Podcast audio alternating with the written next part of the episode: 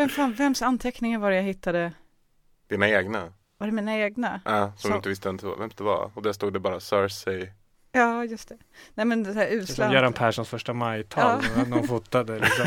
Det stod fyra ord på det. Så blev, man blev så jävla avis. Så nu ska vi toppa det då. Så Göran kan, Perssons första majtal. kan det här avsnittet bli bättre än Göran Perssons första majtal? If you think this has a happy ending, you haven't been paying attention.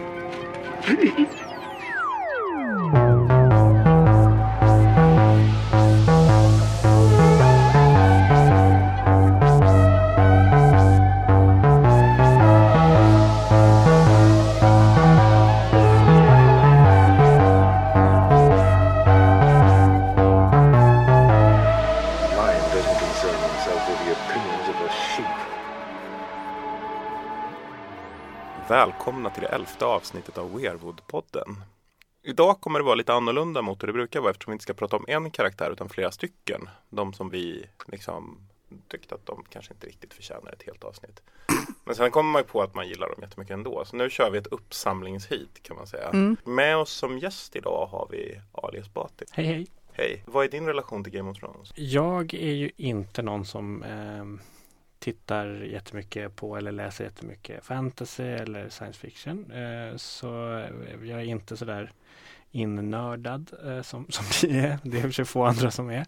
Eh, utan jag har ju liksom kommit att uppskatta den här serien väldigt mycket. Dels för att massa andra pratade om den så man fick börja titta. Det Nördshameade igen alltså. Eh, ja. jag ser det positivt. Här.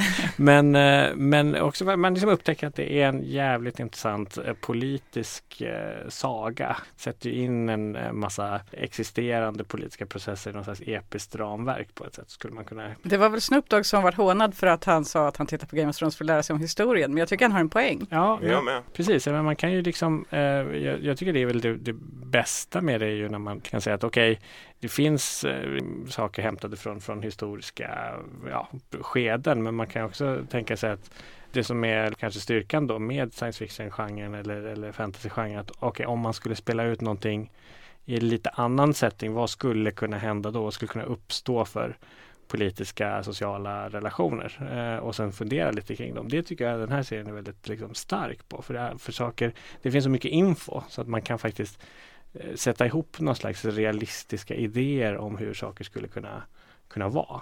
Eh, om, de, om de spelade, om det fanns, ja det kom någon drake och sådär. så hur skulle liksom klassförhållanden förändras med introduktionen av två, tre drakar? Reflektera över. Vi två andra som nu tagit sats i 11 veckor inför säsongstarten utav Game of Thrones. Det är alltså jag, Johannes Klenell och du. Jenny Lindahl. Hur känner vi då inför eh, att det faktiskt är säsongstart? Att det här vi har väntat på i två år nu. Det kommer hända om en vecka. Jag vet inte om jag, jag har blivit mer eller mindre taggad utav den här podden. För på ett sätt tycker jag att det är så roligt att ta sats nu. Ja. Så jag inte riktigt vill Tråkigt hoppa. att, eh, tråkigt att ansatssträckan är slut. Ja, Verkligen. faktiskt. Det, det är liksom, det, det här har ju varit ett, ett så det här har varit ett rätt emotionellt stark upplevelse. Jag håller helt 100% med. Jag tänker mycket på er. Ja, vad fint. Att få sätta full gas på någonting som man bryr sig så mycket om. Utan att det finns något som stoppar den. Det är inte ofta man gör. Man tar den liksom ansatsen som att okej nu tänker vi bara prata om det här oavbrutet i, i 11 veckor. Eh, Det har ju varit en emotionellt stark upplevelse ändå. Jag kommer ju gå ur det här som en helt annan människa vare sig jag vill eller inte faktiskt. Jag känner också det här med nördshamandet. Alltså jag, jag, för, jag försöker ju hålla tillbaks det värsta. Alltså typ att inte börja svara folk med Hur tycker du själv att det går? Eris på Twitter. jag tycker inte det går så bra.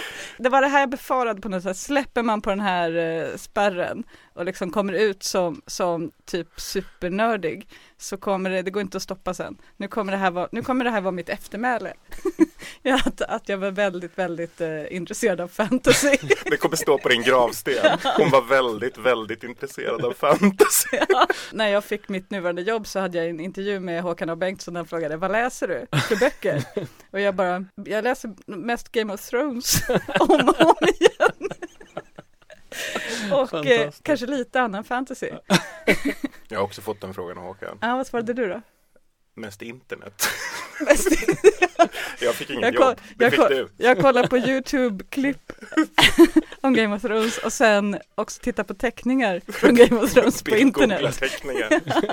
Eh, Men om vi då ska börja, vi har ju fått jättemycket förslag på Twitter. Vi har eh, liksom gjort en egen lista på våra egna karaktärer som vi gillar att prata om, vilket är ganska många. Och sen har vi fått massor med förslag på Twitter och sammantaget kan man väl säga att alla karaktärer som nu finns eh, levande fortfarande i den här serien är föreslagna på ett eller annat sätt. Mm. Så att vi lovar väl inte att ta oss igenom varenda en. Vi börjar någonstans. Jag tycker en av de bästa frågorna på Twitter var ju att vi skulle diskutera mer huruvida Jorah Mormont var sexig eller inte. ja, det, för det tycker jag är ett bra ämne att starta med. Ja, jag, jag blev chockad när det var ett avsnitt där det var, eh, det var väl Sonja som eh, hävdade att eh, han inte alls var det. Ja, Det verkligen. känns det inte jag, har aldrig Sonja ens, eller? jag har ju aldrig Nej. tänkt på den möjligheten att någon inte skulle uppfatta honom som väldigt sexig. Nej. För det, det är ju liksom det är ju en del av hans artväsen så att säga. Men vem gillar inte doften av ett svettigt läderharnesk? Det, det är ju liksom en del av hela essensen. med Ja honom. visst, Det är- han har ju samma gula skjorta från säsong ett eh, när han börjar ha den och sen till säsong efter han blir botad från Grayscale då han byter om av Mm. förklarliga skäl att han inte vill ha samma skjorta då. Och då har han ändå varit slav i den. Ja, ja visst han har inte bytt han har inte tvättat den, inte något, han bara kör samma. Det kan ju hända att han har en jättestor bag med så här 20-30 stycken. Det är han och Jan Björklund. Som en slags sluts endgame-skjortan liksom. Ja, Den åker på igen i nästa säsong. Han är ju en väldigt stark eh, klassresenär.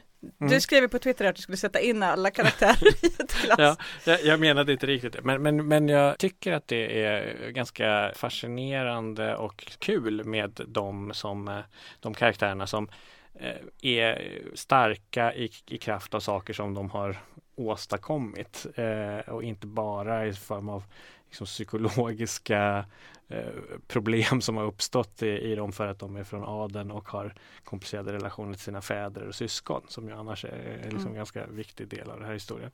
Eh, och han är ju en sån då som är, genom att vara, vara duktig på saker han gör eh, kommer en bit. Sen är han ju också inte bara duktig. Det går ju väldigt dåligt eh, ibland när han försöker göra saker vilket också gör honom till en komplex Nästan allt person. har väl blivit katastrofalt som han har tagit sig för. Eh, ja, trots att han har, han har liksom lagt in mycket eh, själ och eh, kompetens i det. Han kanske lägger in för mycket själ. Ja, det, är nog, det, det, det ligger nog något i det. Och det kan man ju som man jämför med de andra karaktärerna så, som ju är bättre på att förstå att man kan ha eh, liksom principer men man måste också vara beredd att eh, se de principerna bli lite mosade eller naggade i kanten inför eh, yttervärldens liksom hårdhet ibland. Eh, Mm. Då kan det gå mycket bättre men han, han försöker inte göra så och då går det sämre.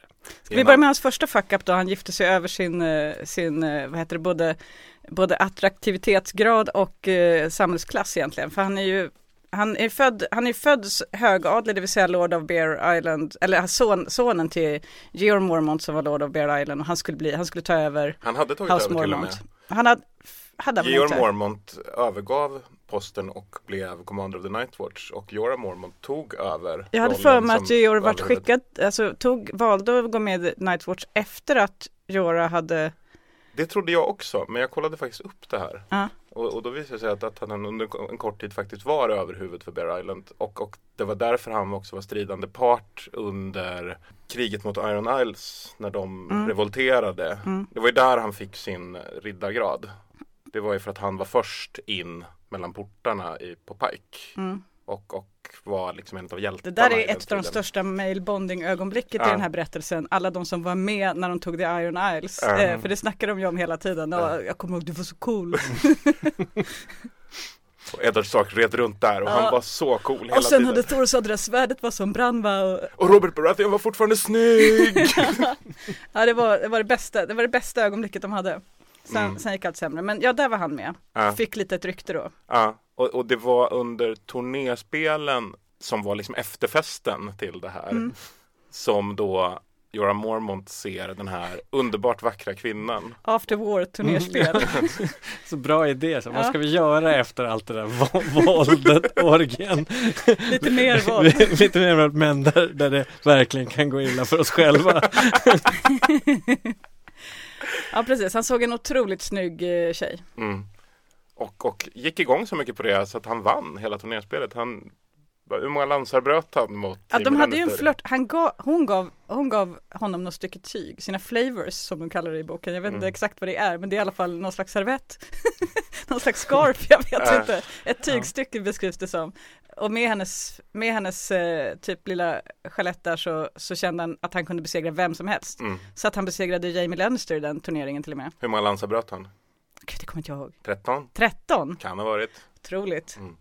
Eh, ja men det var ju hans eh, peak eh, fame. Ja, Eller peak bra fame.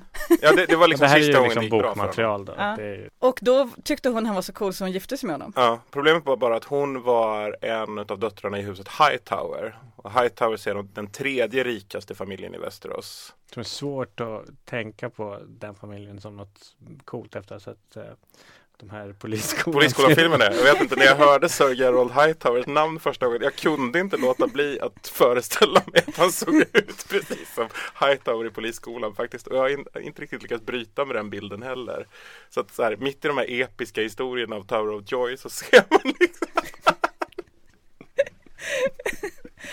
Ja, i alla fall.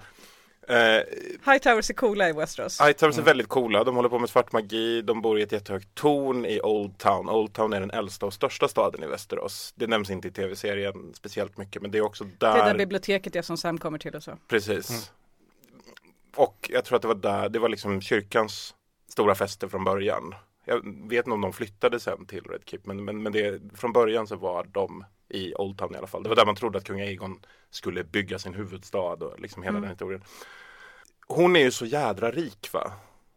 Så när hon kommer till Björnöarna så är det så att, att bara hennes garderob kostar ju lika mycket som hela bruttonationalprodukten för det här liksom säljägarsamhället. Och här går ju Jorah in i en så här klassisk patriarkal Lilla Fridolf historia. Alltså Ja. det, här, det här är ju klassisk gubbhumor i strippform, Tuffa Viktor. Hon är missnöjd. Hon är missnöjd. Vad är det för- här för ö? Ja, vad är det för skit jag har hamnat i? Och det, Var är bördorna? Var är Mm. vinet? Var är, var är festligheterna? Var är mina ädelstenar? Mm. Så, så Jorah börjar ju febrilt då försöka få ihop pengar för att liksom hålla henne nöjd. Mm. Så han bränner ju allt han har. Och i slutändan så slutar det med att han har inga pengar, han är desperat. Vad gör man då? Man säljer slavar. Så Det är liksom logiskt. Sälproduktionen kan inte bära Nej. den konsumtionsnivån. Ja. Och blir påkommen. Och, och, och det här är ju ett, ett, ett gravt brott i Västerås. Västerås har inte haft slavar på tusentals år. Det, det har liksom varit en av, man kan säga att liksom det, det är en av grundlagarna i Västerås. Är slavar? Nej, nej. Mm. Absolut inte. Det är en del av deras värdegrund. Ja. Nej men det, det är liksom Det är som nyliberaler ungefär Gränsen går vid slaveri Jorah blir påkommen så han blir fråntagen alla sina titlar Men sticker med en båt till Är det Volantis eller Lyss han sticker till? Han blir ju exil, eh, alltså han, Ned för, skickar honom ju i exil. Ja, kommer slå Nej. ihjäl honom om han kommer Mm. tillbaka till Ja. Västerås helt enkelt Hans moster tar över Eller hans faster tar över Just det. Eh, Hon är med i tv-serien. Ja. Hon är med en av de som utnämner Rob Stark till eh, kung. Hon kallas väl för eh, något björnsmeknamn. ja. Alltså typ, hon, Nej, men hon, är en lite she-bear eller Precis, något sånt she-bear, ja. ja. och, och hon är också med ute och krigar. Mormonts är ju, är ju liksom lite annorlunda på det sättet. Vi har ju pratat om det förut att i Norden så är det inte så konstigt att, att kvinnor är med i strid. Mm. Utan det, det är faktiskt flera stycken från familjen Mormont som är ute och de är några av de alltså, absolut värsta krigarna. Ja, i alla fall. Jorah med fru sticker till Essos. Mm. Där han blir tvungen att fortsätta hålla uppe den här konsumtionen genom att sälja sig till olika hyresvärdskompanier. Medan han är ute med vad jag tror är The Golden Company eller någonting sånt. Så startar hon ett förhållande med någon rik handelsman Mm. istället. Så när han kommer tillbaka så har hon dragit. Alltså när vi kommer in i historien, när han är på Daenerys bröllop, Mm. då framgår det, för det här tänkte jag på, när vi inför, inför Daenerys avsnittet, eh, man satt och kollade på gamla klipp och sådär, när han dyker upp första gången, då, då pratar de ju flytande dothrakiska Mm. och är polare med Karl Drogo. Tänk man vad är det här för cool snubbe? Mm.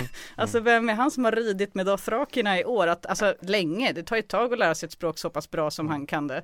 Eh, Ja, men och- det gjorde han också. Ja, Mm. han, typ, han red med dothrakerna. Det är ju rätt ballt. Mm, alltså typ, och inte bli dödad. Mm. Jo men han är, ju, han är ju bra på sina grejer fast han är inte så bra på strategisk planering. Alltså han, han är ju liksom, ja, han är duktig på att slåss och han, han är han, han kan eh, reda ut situationer som kräver lite världsvana. Mm. Eh, men, men han, Han är ju sjukt världsvan. Ja, Så, så hela tiden i berättelsen så är han ju där och så här, typ, ska förklara något för folk. Mm. När, när det dyker upp något mysko, det här, vad är det här för statyer? Ja, de är från Ashai. Alltså typ, mm. Men han kan hade också grejer. kunnat vara en strippserie från 50-talet om en rolig dörrmatta Ja. för liksom sin fru och alla om han inte hade börjat med slavhandel och Mm. allt hade gått åt skogen. Det skulle bara vara en rolig svärmor som kommer och skäller på honom då och då också. Men det är, ja, Men det är väl, hans stora misstag är väl att han gör saker för kärleks skull också. Alltså att han inte, att han låter, det känns ju som att till exempel när det gäller Daenerys så har han en egen agenda han pushar. ja. Alltså inte nödvändigtvis att han ser hennes bästa eh, framför sig utan hans råd är fördunklade utav hans vilja att typ bli ihop med Daenerys. då är han ändå 30 år äldre än henne. Ja, just det. Att han är, han är ändå en mycket sexuell varelse. Han är en mycket sexualvarelse. Ja, Jag ska inte säga precis som Jan Myrdal en gång till. nej.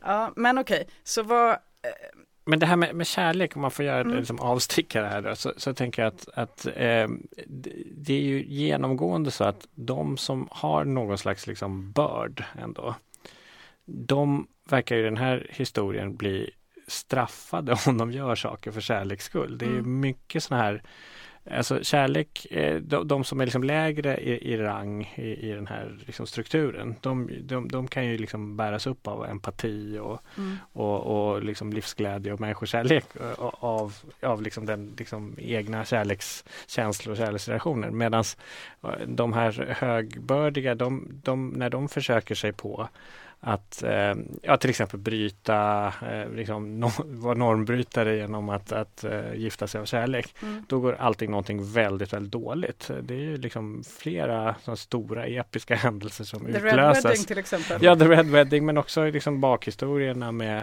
ja, eh, vad heter han? Rhaegar, Rhaegar. ja. Rhaegar, ja precis. Eh, och, och så. så. Så det är väl, jag, jag vet inte vad det säger om Det är som är chefer, det är därför de har mycket högre lön än oss andra. Ja men det är ju intressant därför att eh, det ekonomiska systemet bygger ju på familjen som enhet. Exakt. Eh, och när man muckar med, alltså att mucka med, med de planerade allianser som ens familj ska göra är ju att mucka med hela Mm. eh, det ekonomiska systemet egentligen. Precis, med- medan då de som då är, eh, inte är eh, högst upp i den här strukturen på, på basis av, av sin börd. Då, Mm. de, för dem kan ju det bli en liksom, emancipatorisk eller, eller en liksom, revolutionär handling och Mm. vara, köra på för sin kärlek. Och kanske då välja till exempel som Duncan som avstod tronen, eh, Mm. Targaryen, för att han typ hellre ville vara med Ja, den han ja precis, älskade. då, då, då blir det något annat. Liksom. Men han, Deras Folke Bernadotte. Ja. Men han, ehm, alltså vår vän Jorah hamnar ju lite så här mittemellan.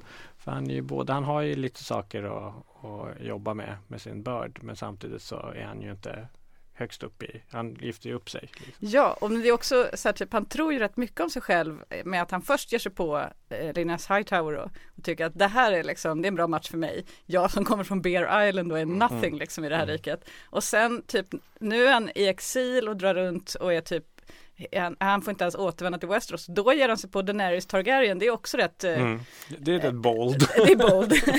Han är inte den som tänker så här, "Ja, men jag ska, jag ska ta någon i min egen liga. Han nöjer sig inte. Nej, men det går ju ändå förvånansvärt bra för honom. Ja. Med tanke på, och det är väl här, det, ja. Med en del noterbara bakslag. Men, ja. Men, men vi- vi måste ändå prata om, om, om skillnaden mellan tv-serier och böcker här. Och det, den stora skillnaden, för det första är han ju inte lika hårig. I, Eh, i tv-serien som i böckerna. Som i böckerna. På där- kroppen, Ja, inte på, på, på huvudet. huvudet är han mer hårig i tv-serien. Eh, Men, men, men sen är det också det här, han, han blir ju när han blir fördriven av Daenerys, när han blir påkommen med att han har spionerat på henne för Robert Baratheon Så sticker han iväg och sen blir han, träffar han Tyrion på Ja, man upplever ju inte honom som någon som hänger på bordeller men det är ju på en bordell han träffar Tyrion där han sitter och hänger och är full och deppig eh, i Volantis. Och, och de två blir infångade senare och, och blir tagna som slavar. Och här får han ju liksom sin så här stora grej, det är ju att han får en ansiktstatuering. Ett demonansikte för att han ska se ännu tuffare ut. Och det är Tyrion som noterar att han tycker att han ser ännu tuffare ut också. Ja. Det här var en cool tatuering, tänker Tyrion. Gud vad coola blev det. Uh, finns en teckning på, På om man nätet, googlar. om man vill bildgoogla Jorah Mormont face tattoo så är, kommer ni inte vara den första. Nej, jag upptäckte att det, det, det sökresultatet dök upp rätt snabbt. M- men Någon som tänker att det kanske finns ett autentiskt foto. Men, men, men man blir ju också lite glad över att han får den där tatueringen. För det, det är så här, han, han är ju liksom i en, medel, en konstant medelålderskris måste man ändå säga. Liksom, han börjar tända på yngre tjejer. Han, han eh, dricker lite mer, han festar loss lite. Och sen Han får en hudsjukdom. Han får en hudsjukdom. Eh, och jag tänkte lite så att ansiktstatueringen, det det är ju lite så här Västerås motsvarighet till Guldring i örat och skaffa sig en motorcykel. liksom, Ja men nu har han fått, eh, ser det ut som ju också ett av eh, de coolaste svärden. Ja. Heart- Heartsbane. Det ser ut som han har det i trailern. Han slidar in i en slags sladdsväng med häst och Mm. svärd. Jättefint. Han håller på och tjatar på Daenerys under tidigt i berättelsen i boken på att de ska åka till Ashai. Av någon sjuk anledning. Han bara, vi borde dra till Ashai. Eh, vilket ingen vill ju dra dit. Nej. Men, eh, men Jorah tycker att de ska dra dit. Ända tills Quaith, den här som vi har pratat om i Daenerys avsnittet som ger profetior, kommer och säger så här typ, du borde dra till Ashai. Nej, dra inte till Ashai säger Jorah. det är bättre vi drar till Slavers Bay. Det här är typiskt för hans eh, han vill ha Daenerys för sig själv liksom. Mm, Man, mm. men inte att någon annan ska, hon ska inte lyssna på någon annan. Så, så iscensätter han sin manlighet kan man säga. han har lite ägande personlighet på Ja. det sättet. Och Daenerys gör ju som han säger också, de drar ju till Slavers Bay. Eh, men i alla fall, man hade ju önskat att de hade dragit till Ashai. För att det här är ett ställe som beskrivs som helt, alltså det mesta i den här berättelsen är ju ganska rimligt. Det är ju relativt, för att vara fantasy är det relativt lite magi och relativt lite konstigaste, alltså rätt, rätt mycket är ju europeisk medeltid bara. Mm. Men Ashai är ju inte det, utan det är ju ett, ett rike, ja vad har vi på Ashai? Eh, det, det är ju hyfsat övergivet, alltså själva staden. Det är mörkt till att börja med, Det är mörkt jämt för det ligger i the Shadowlands där där ljuset äts upp ljuset äts upp. Mm. av stenen. Man kanske får veta sådär i efterhand att de försökte få David Lynch att göra ett sånt avsnitt men inte, han ville inte. Så det, Nej. Nej men det, det blir så konstigt när man kollar på kartorna över Västerås för att, för att just den där delen, där, där känns det också lite ibland som att George R. R. Martin kanske lite började få slut på fantasin. För det finns bland annat en stad som heter Carcosa och alla som har sett eh, True Detective säsong 1 Mm. känner ju till Carcosa som är någonting de pratar om Ja. där hela tiden. Som är från en, en, en, från en, en dikt tror jag, alltså en skräckdikt som är skriven av någon som var väldigt inspirerad av Cthulhu mm. där härskar då The King in Yellow både i dikten och i George R. R. Martins stad. Faktiskt. Så att han har liksom bara, "Ja, men vi slänger bara in det här Mm. ute i The Shadowlands. Jo men det är klart att den här sta- lilla staden finns här med en, en kung i gult. Själva Ashai är ju jättestort. Ja. Enormt stort. Staden är den största staden i världen, Mm. trots att det knappt går att leva där. Mm. Så det är ju obegripligt. Mm. Ja men det är lite slarvigt, hafsigt för att vara George R. R. Martin. Det Ja. håller jag med om. Alltså det är otrovärdigt. Varför skulle flest människor i, i, bo där, där det inte finns ljus och där vatt, floden som rinner igenom är giftig? Men Finns- den är väl bara störst i ytan. Ja det kanske den är, den är Det- jättestor i alla fall. Det jag tror att större delen av staden ligger tom. Men det är ju då att det är väldigt mycket blodsmagiker. Exakt, all Alltså- sån här blods och eldsmagi härrör egentligen därifrån. Ja, det är väl inte så jävla konstigt. Det är mörkt hela tiden så det är klart att de måste elda. Mm. Jag vet inte om det är de största livsnjutarna som bor där eller om det är de som bara gillar att ha det jävligt dåligt. För att det, folk dör ju i förtid konstant i den här stan. Och, och vilka är de enda som äter fisken som man kan fiska upp där? Shadowbinders och eh, magiker va? Mm. Och vad Shadowbinders är lite oklart, men det är de som, som liksom typ har hand om magigrejerna, men de är typ inte riktigt människor. Det finns ju teorier om att de är som någon slags White Walkers fast eh, eld. Men det, är inget, det står inte riktigt uttalat vad Shadowbinders är, men det är inte riktigt fullt ut människor i alla fall. Nej. Eh, men de bor där, och där har ju då Melisandre låter som svagt historiematerialistiskt fotarbete. Här. Verkligen. Melisandre har i alla fall fått sin utbildning där. Hon togs från Lys, sa du förut. Jag trodde hon Mm. kom från Ashai, men Nej, hon tog som slav från Lys. och eh, har blivit utbildad till, eh, eh, ja, men till blodsmagiker där då. Så hon är inte bara, man kan ju vara bara en Red Priestess så att säga, men det är hon inte bara. Hon är också, har en väldigt gedigen då utbildning i blodsmagi. Vilket är samma magi som den som är Miri Masdori utbildad i, hon som, som, som dödade Karl Drogo med hjälp av gegga Mm. och sen blir bränd. Men eh, så att där, där, det är liksom att säga en slags disciplin som, och det finns också, det finns en meister i berättelsen. Meister Marvin tror jag han Ja. omtalas som. Crescent, Crescent och Melisandre diskuterar honom tror jag i, i, stan, ja, i böckerna. Men Han dyker ju upp lite titt som tätt Han- som någon som bara omnämns i förbifarten. det är väl inte alls omöjligt att han dyker upp igen i berättelsen så småningom. För att, Inte i tv-serien skulle jag säga, men i kanske böckerna. för att han, han, han är en av de få som besitter kunskaper om den här magin. Som ju på något sätt är ganska väsentlig för att besegra The White Walkers tänker man. Mm. Ja men så Melisandres story då, vad säger vi om den? Jag tycker man, man fattar ju visst tycke för henne. Både för, för att hon är, är ganska snygg och för att hon har den här att hon, man får ju veta att hon har liksom ett, ett yttre som är så att säga påhittat. Mm. Att hon, hon har ett stort mörker inom sig för att säga det med Ja. eh, aktuellt tema. Men, men, eh, men det är klart, det är ju, det, är ju eh, jätte, jättejobbigt att hon är så oerhört intresserad av att bränna folk. Och, och den här brännandet av dottern där, Robert, eller Shireen, Stannis. Ja, som man ju eh, älskade. Ja, precis. Det, det är ju det är ett av de, liksom, det, det finns ju några ställen i, boken, som, eller i, förlåt mig, i, i serien där man scenerna som man liksom eh, verkligen tycker var väldigt jobbiga på riktigt. Det här är väl ett av, eh, en av de, de scenerna som man liksom går och tänker på ibland och mår, mår lite dåligt över. Så, så, så det, det drar ju ner hennes betyg helt klart, alltså att han satte eld på henne. Ja. Ehm, eh, men, men, Men sen när hon återupplivar Jon Snow så, så kvitt, blir det lite kvittat ändå. Ja, eh, och, och det som kanske kan, men det är också intressant tycker jag att, att hon, hon själv då blir, då, då är det liksom kommer stundens allvar på något sätt i henne och hon, Mm. hon blir osäker på sina e- egna krafter. För, eh, också utåt, hon liksom är öppen med att nu, nu vet inte jag vad vi håller på med här. Fullt berättigat dock. För att när, allt, när hon dyker upp i början så börjar hon ju prata om hon är skitar på, på Sir Davos för att han inte, han övertygade Stannis om att hon inte skulle följa med till Blackwater Bay, alltså till, till slaget Mm. när de skulle erövra Kings Landing. För det skulle inte se bra ut PR-mässigt tyckte Davos. Nej, det, det, det här skulle inte se schysst Ha ut. inte med en häxa. Och, och då när hon mästrar honom efter förlusten säger hon jag kan besegra hela arméer. Och sen så gör de liksom det fetaste blodsoffret någonsin. Det är liksom ett barn. Hon är av kungaätt. Alltså hela paketet. Och vad får de för det? Det Tö- slutar snöa. Töväder.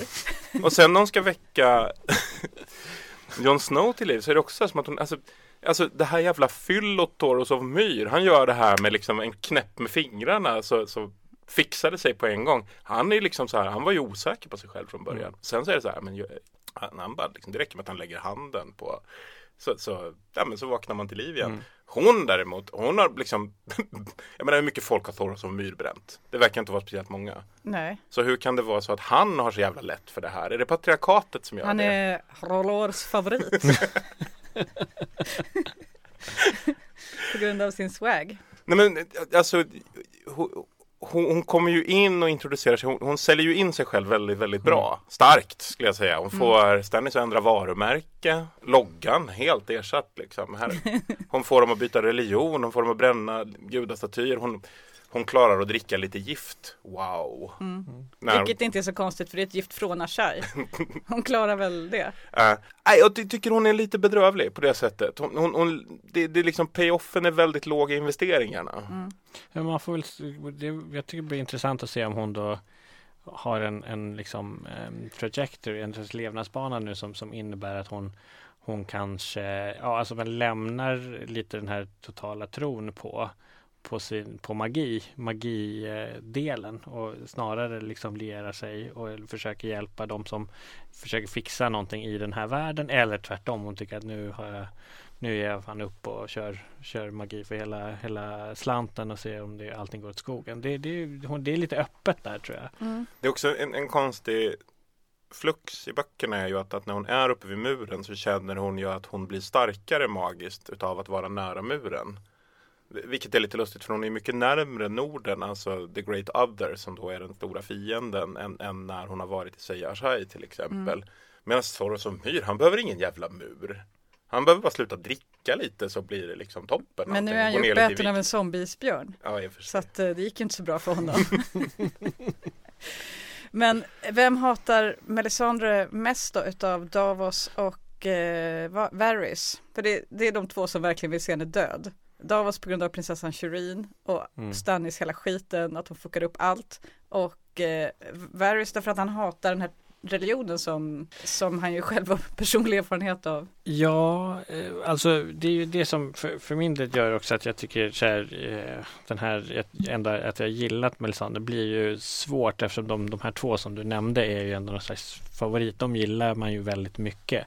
Just på grund av att de försöker i en otroligt liksom eh, mörk och svår värld med väldigt eh, liksom eh, reaktionära och konservativa strukturer som existerar försöker göra så gott de kan för att folk ska få det lite mindre dåligt. Då. Mm.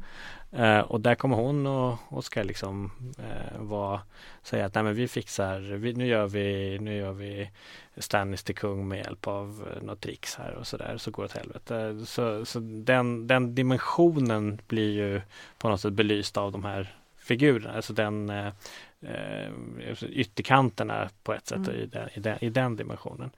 Men jag vet inte vem hon, vem hon tycker, alltså jag tror ju någonstans att hon verkar ju ha viss förståelse ändå för att Sir Davos blev upprörd och att hon brände upp det här barnet. Ja, hon, hon, hon, hon går inte i försvar i det läget. Nej. Hon förstår att hon gjorde fel. Ja, Jag menar, det, det här är inte den första berättelsen som har skrivits om någon som, är, som har levt väldigt länge. Eh, Mm. Och en vanlig trope i dem är ju att de får andra perspektiv på Mm. saker och ting. Mm. Alltså till exempel blir empati, allt sånt där blir annorlunda. Om Mm. man ser det från Melisandres, vi vet ju inte hur gammal hon är. Nej. Säg Men- att hon är 400 år gammal.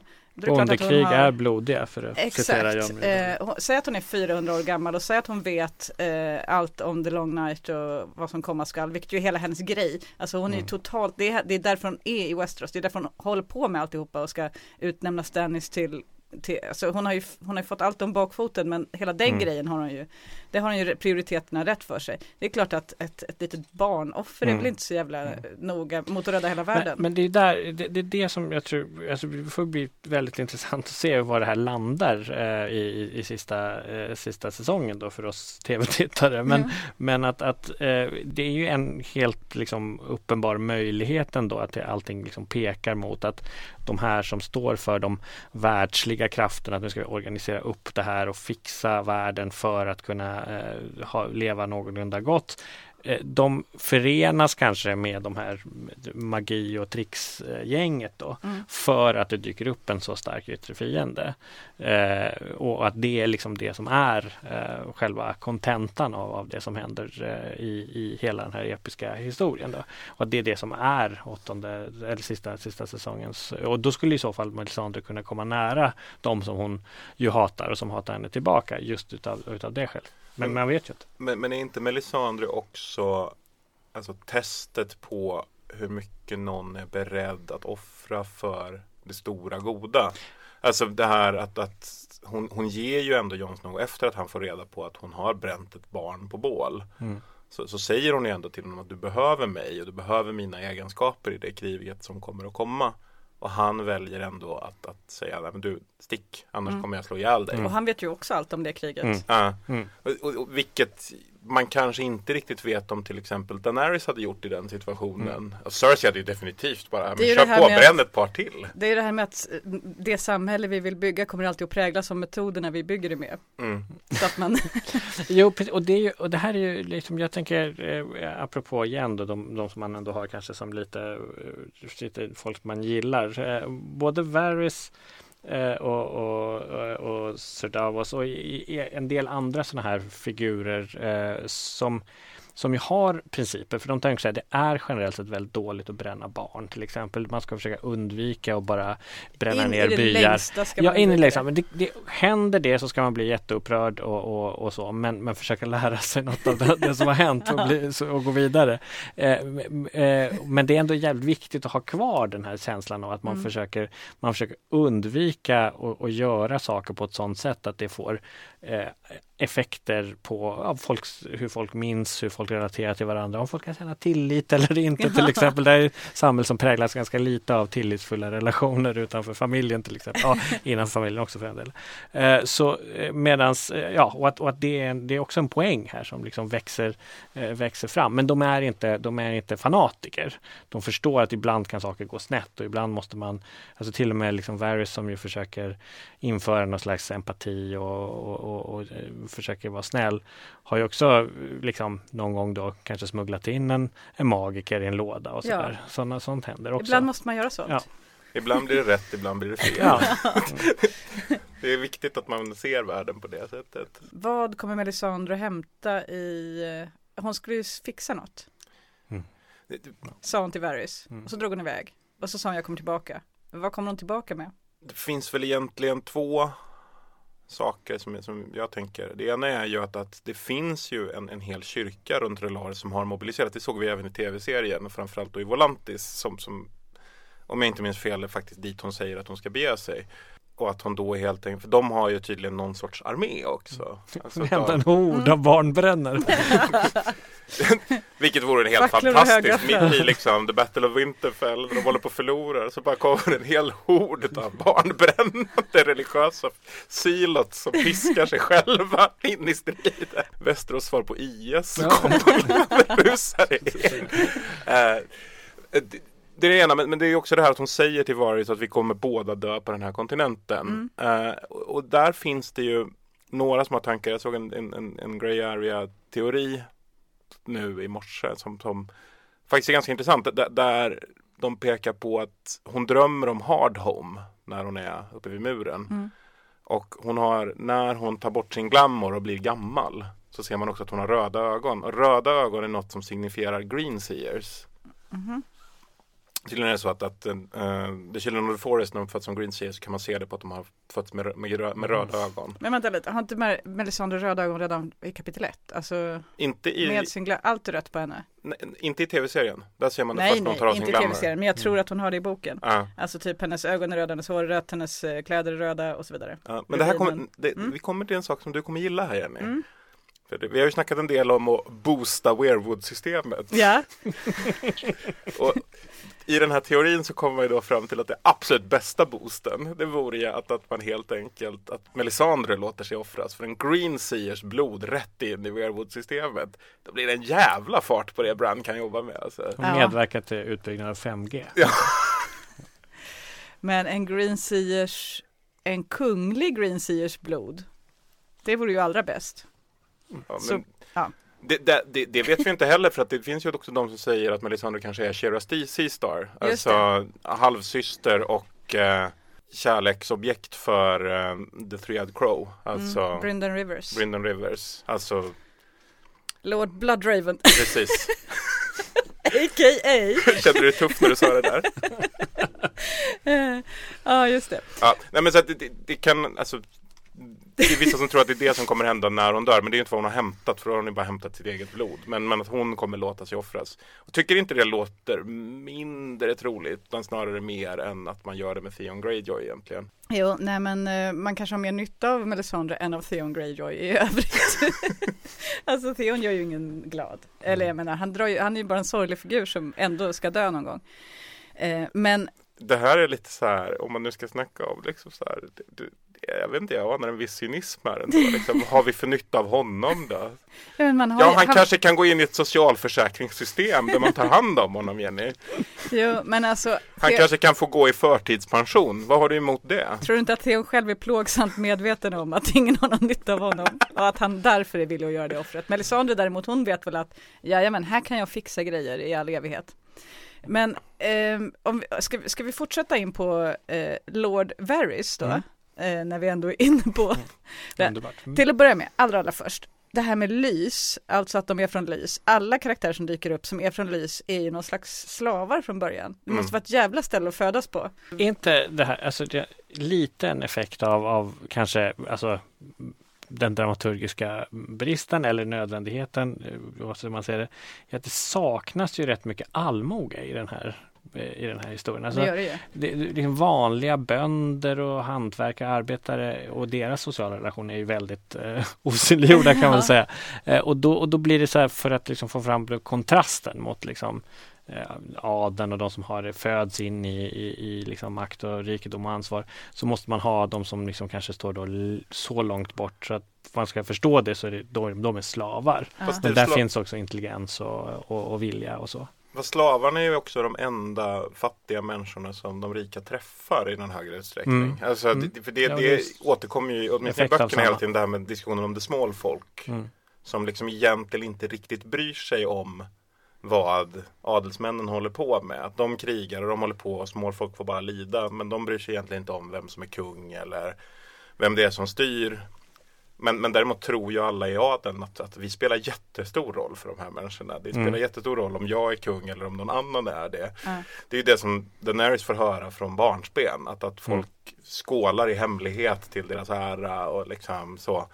Men de träffar ju aldrig riktigt de här människorna. Det, det är Arya som träffar vanligt folk. Mm. Mm. I, I övrigt så gör ju inte folk det. De tar inte vanligt folks oro på allvar i Västerås.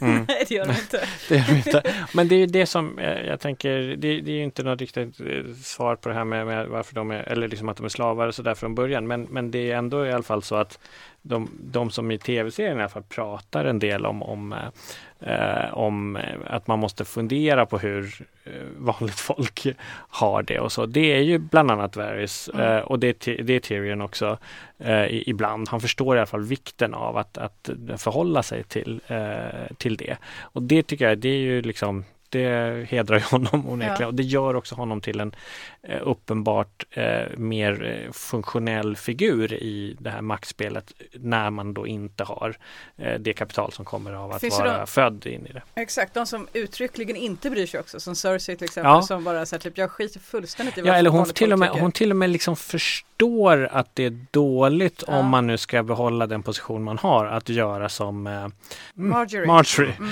Eh, när hon ska liksom skänka bort eh, eh, sak, eh, maten som blir kvar efter vid Ja, bröllopet. ja. Då går hon ju och säger att så ska det inte bli. Ja. Just för att hon fattat om, då, då, då bygger hon liksom positiva poäng hos, eh, hos allmogen och det vill hon inte. Nej, nej, så ska man inte så jobba. ska man inte The jobba. lion doesn't concern himself with the opinions of a sheep. Mm. Eh, men det har väl fått från Tywin som ju också har den Mm, inställningen. mm. Det här ska man absolut, man ger dem ingenting. Mm, Eh, man ska bara härska genom, genom att vara tillräckligt skrämmande. mm. Vilket ju också funkar. Ja, ja visst, i viss mån. Eh, men okej, vi kollade ju upp det här med Lord Varys titel. Att Det han, är ju fortfarande väldigt konstigt att den är den enda som har titeln Lord. Men som inte är Lord. Förutom Lord Snow höll jag på att säga. han, har ju, han blir ju retsamt kallad Lord Snow innan han blir Lord Commander. Mm. Men Lord Varys är alltså, kollade vi upp, vad är han Lord över? Han är inte Lord över någonting. Han har bara fått det som en sån typ hederstitel. Mm. För att han sitter i The Small Council och har gjort Just ett det. sånt gott jobb. Mm. typ. Men det är Ja. också för att man, man kan ju inte ha någon i Small Council som inte har en titel. Jo men det kan man ju. Vem då? Ja men man har, de har ju sina titlar, alltså till exempel eh, Peter Baelish, han Mm. blev ju Lord of Harrenhal långt in i historien efter The Battle of the Bla- Blackwater. Men han var ju, han satt i The Small Council redan från avsnitt ett. Så att det kan man ju. Men är inte The Fingers ett eget fiefdom? Nej men han är inte Lord av någonting där. Han blir ju Lord sen. Han är ju, han, jo det kanske han är, han kanske är Lord av något. Ja, för han har en egen vapensköld. Mm. Men okej den här, den här gänget som Cersei plockade ihop The Small Council sen den här Oren eh, Waters och alltså typ ett gäng losers som de är fan inte lorder över något i alla fall. Nej, det, men det är också Cersei. Ja, hon gör som hon vill. Det är Osmund Kettle Black. Fy fan alltså det är ett riktigt rövgäng hon plockar ihop. bara losers, bara för att hon, hon, hon, hon är så trött på folk som säger emot henne. Hon så orkar liksom inte deala med några. Hon, hon har ju i alla fall en, en, en, ska man säga, en, en väldigt konsekvent ledarstil under, under den perioden. Ja, men det är kul att hon ändå Hon är omgiven av idioter och gillar det.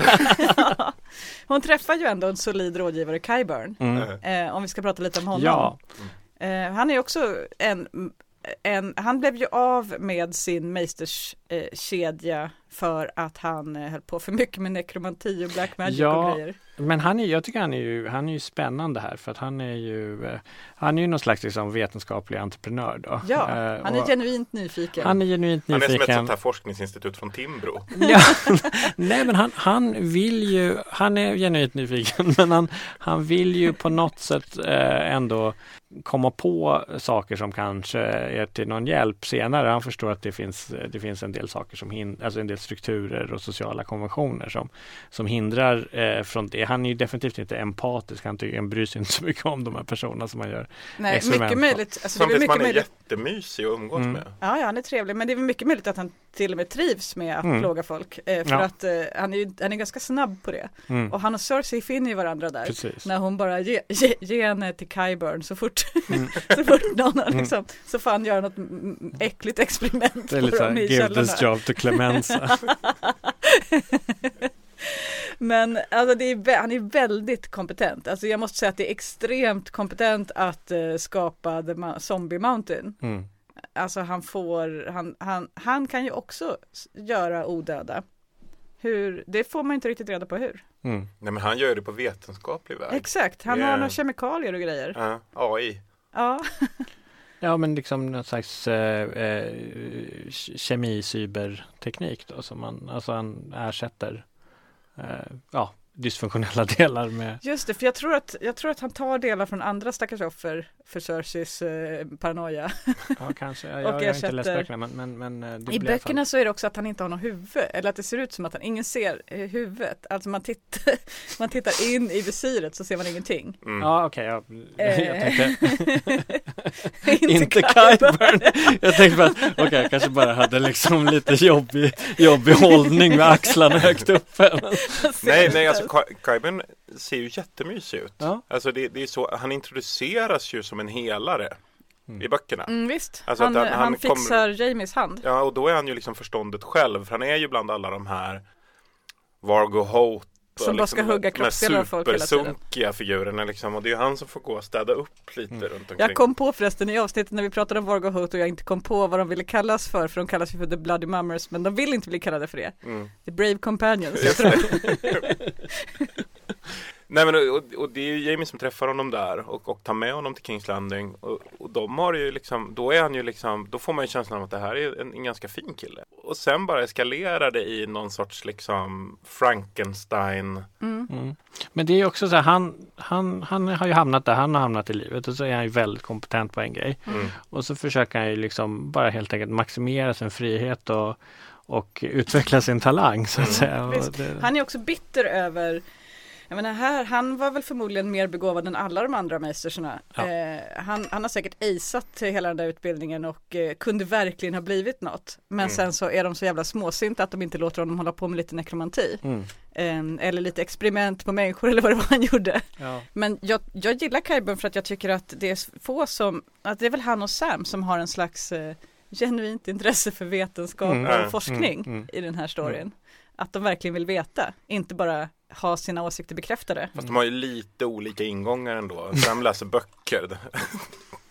Än så länge. Nej men han karvade ju loss. Eh, ja, ja men det är ju skillnad mellan på- samhällsvetenskap och naturvetenskap. Ja. Rent jo men alltså. Sam, han backar inte för något. Mm. Jag menar när han botade Jorah Mormont eh, mot, det var också mot reglerna Mm. i akademin. Också ganska äckligt gjort. Men han hade väl inga som helst garantier för att det där skulle funka. han, bara, han var Han bara sugen på att testa. Det Alltså var det ju där också händer ju en- hela tiden, han är sugen på att testa sina teorier. Fast hur äckligt gjort var det? Han skrapade bort sårskorpan och penslade på något. Jo, men Vi kanske inte fick se sårskorpan, hela detaljen. sårskorpan var ju vid hela Joras överkropp och varade. Det var ju jätteäckligt. Ja, men det kan ju inte vara där som The Meisters drar gränsen för liksom så här, nej, men vi, vi kan inte gå så, för det här är faktiskt jätte, jätte, jätteäckligt. Nej, nej, men det var ju en Det här förbjuden, det var ju en, det var ju en metod som hade misslyckats och därför inte fick användas. Mm. Och farligt om man, Mm. den som själv gjorde det Exakt, han, han drabbas. satte ju hela citadellet i fara. Men, eh, och sin bebis och sin eh, tjej och alltihopa. Men han gjorde det i alla fall. Mm. Det är en ganska lång gråskala därifrån till Kyburn, men det är fortfarande bara en gråskala. Mm. Men, det- men det finns ju idéer om, säger jag för något?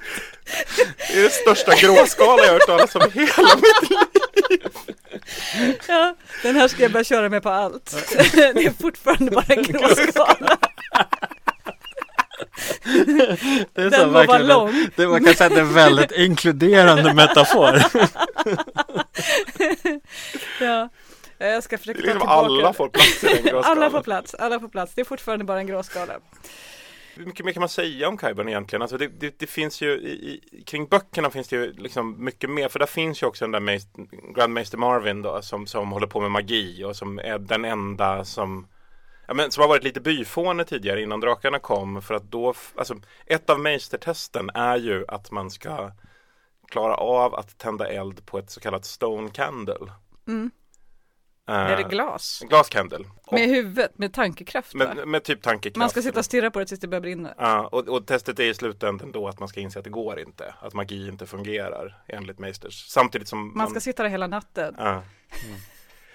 Och, och, och vad som händer när drakarna kommer är ju att, att jävla Marvin har lyckats typ tända jävla- ett jävla konsult som har liksom kommit in och.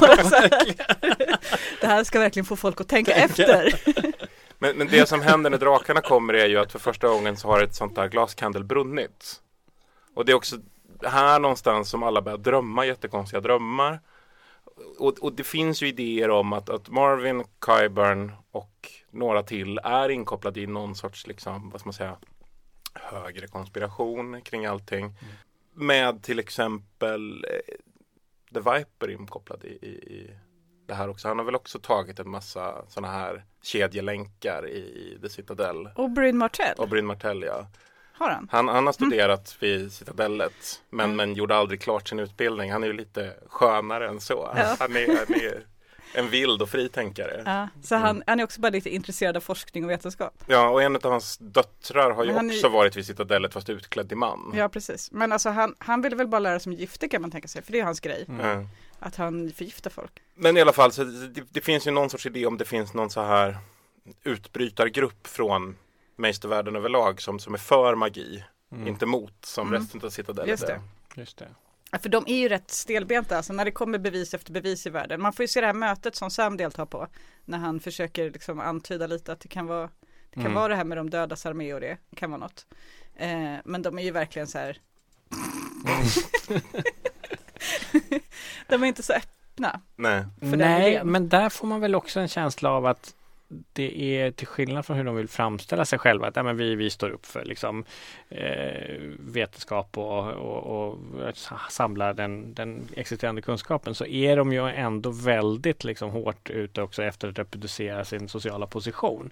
Så att de, är liksom, de, vill inte, de vill ju inte att det ska vara så, därför att då tappar ju de betydelse. Ja. Mm. Så de är också en del av, av, av världen och världens liksom, eh, strukturer. Eh, bara att de, gör det, de använder sitt kapital där för, att- för att behålla det. Så, så visst, det kan, men, men det skulle vara lite beige om det var så här, om det fanns en det fanns någon liksom hemlig konspiration av Meister som liksom plötsligt ska avgöra är hela 100% historien. med det. Det här är Johannes, han tittar för mycket på YouTube.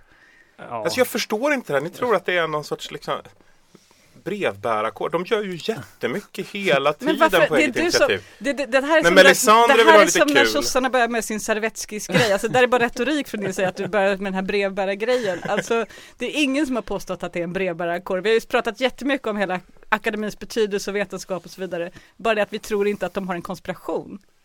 Du tror bara att de är liksom lite... Brevbärare. Nej men.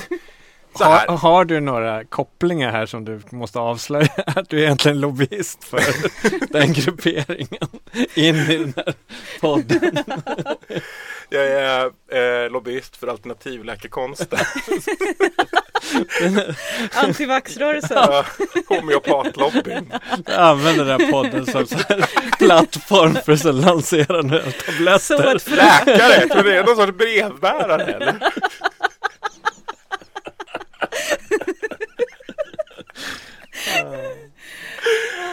du kanske var inne i något resonemang. nej men alltså, grejen är att, att magin försvann ju de facto när drakarna dog ut. Ja. Det är ju en, det är ju en etablerad sak. Så att efter det så är ju magiker i princip charlataner. Ja. Mm. Alltså all, all form av magi Det säger Melisandre till och med. Ja, det är mycket pulver och sånt säger hon. Alltså, eller hon tänker det i sitt eget, i sitt, sin egna kapitel. Ja. Att, eh, ja, ja, jättemycket, alltså mycket av det hon håller på med är bara kemi, inte magi. Mm, det kommer ju också fram i, i några ord Ja. i tv-serien Ja. när hon Ja. visar upp de här burkarna. Ja. Exakt. Nej, men, och, och det är ju när Daenerys väcker drakarna och kometen kommer så händer ju någonting. För helt plötsligt börjar magin funka. Det, det pratar man ju om, om när hon är i court. Mm. Att de här blåläppade magikerna har ju varit charlataner länge då. Och helt plötsligt fungerar deras magi igen.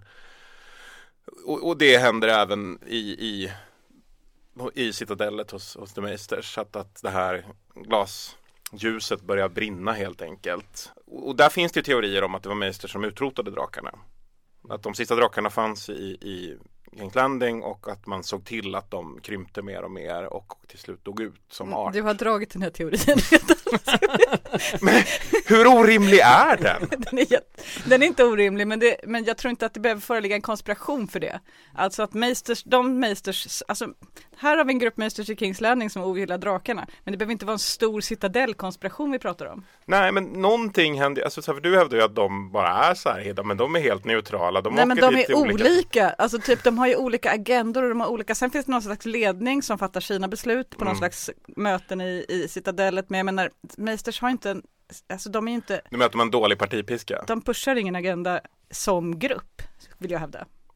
Jag vet inte, du, du, får dem att låta som någon sorts folkpartister. Jag, jag, kan, inte, jag kan inte ställa upp på det här. Det, det, det går inte. Men, men okej.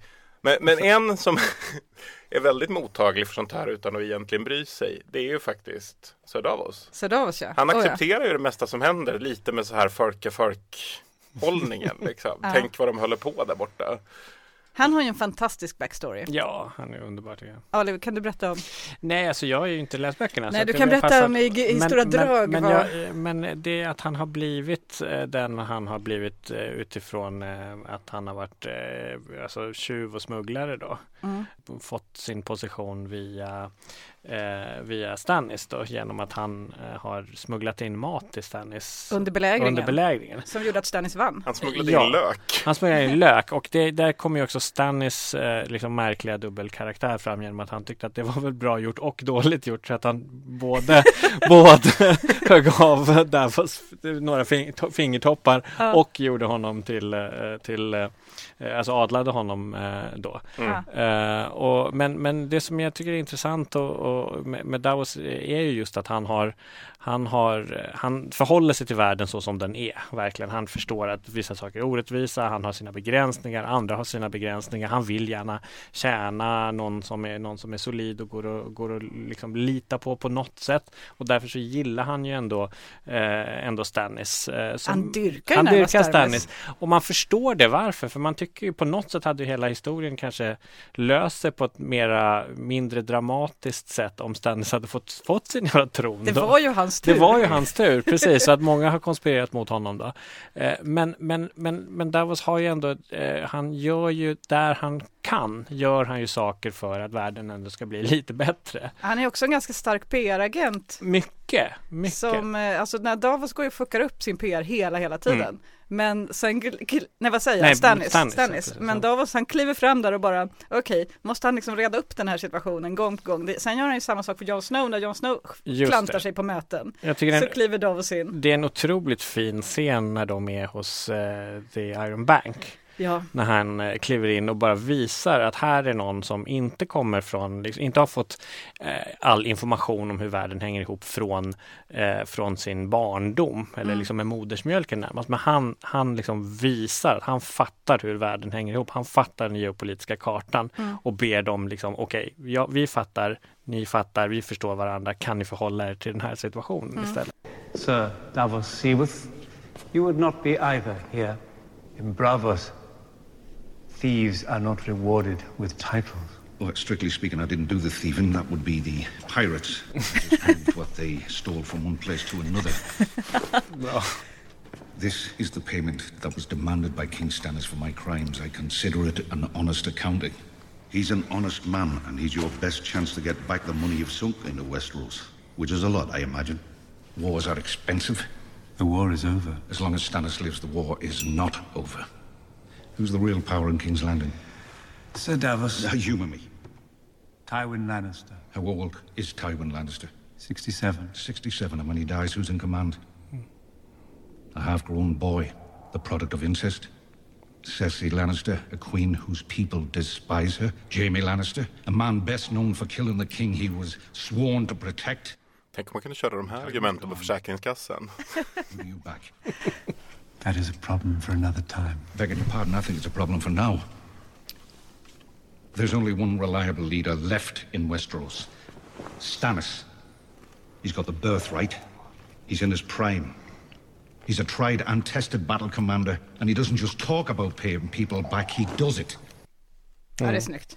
Det är snyggt. Jag, jag tycker också att det, det, är så Det är en spännande scen just för att den eh, karaktäriserar, eller liksom den sätter fingret på någonting som finns i skarven med eh, mellan det här eh, väldigt tydligt liksom feodala systemet och att pengar finns och spelar roll. Om man liksom tar, tar liksom den historiska verkligheten i vår egen värld så är det ju liksom där, där banker börjar spela en stor roll för finansiering av, av, av krig. Det är ju en jätte, Mm. jätteviktigt skede i det här skarvet mellan ska säga, feudalism och kapitalism. Eh, det som är lite irriterande är väl möjligen liksom att man inte fattar hur eh, the, the Iron Bank, alltså varför de inte eh, själva har några eh, liksom territoriella ambitioner eller få utveckla några sådana eller sådär. Det blir lite konstigt. Är det inte för att upprätthålla förtroendet för banksystemet som som Schweiz? Ja, kanske. Ja, ja, kanske. Samtidigt så är det ju, då är, har ju då, Schweiz har ju det, eh, att de eh, var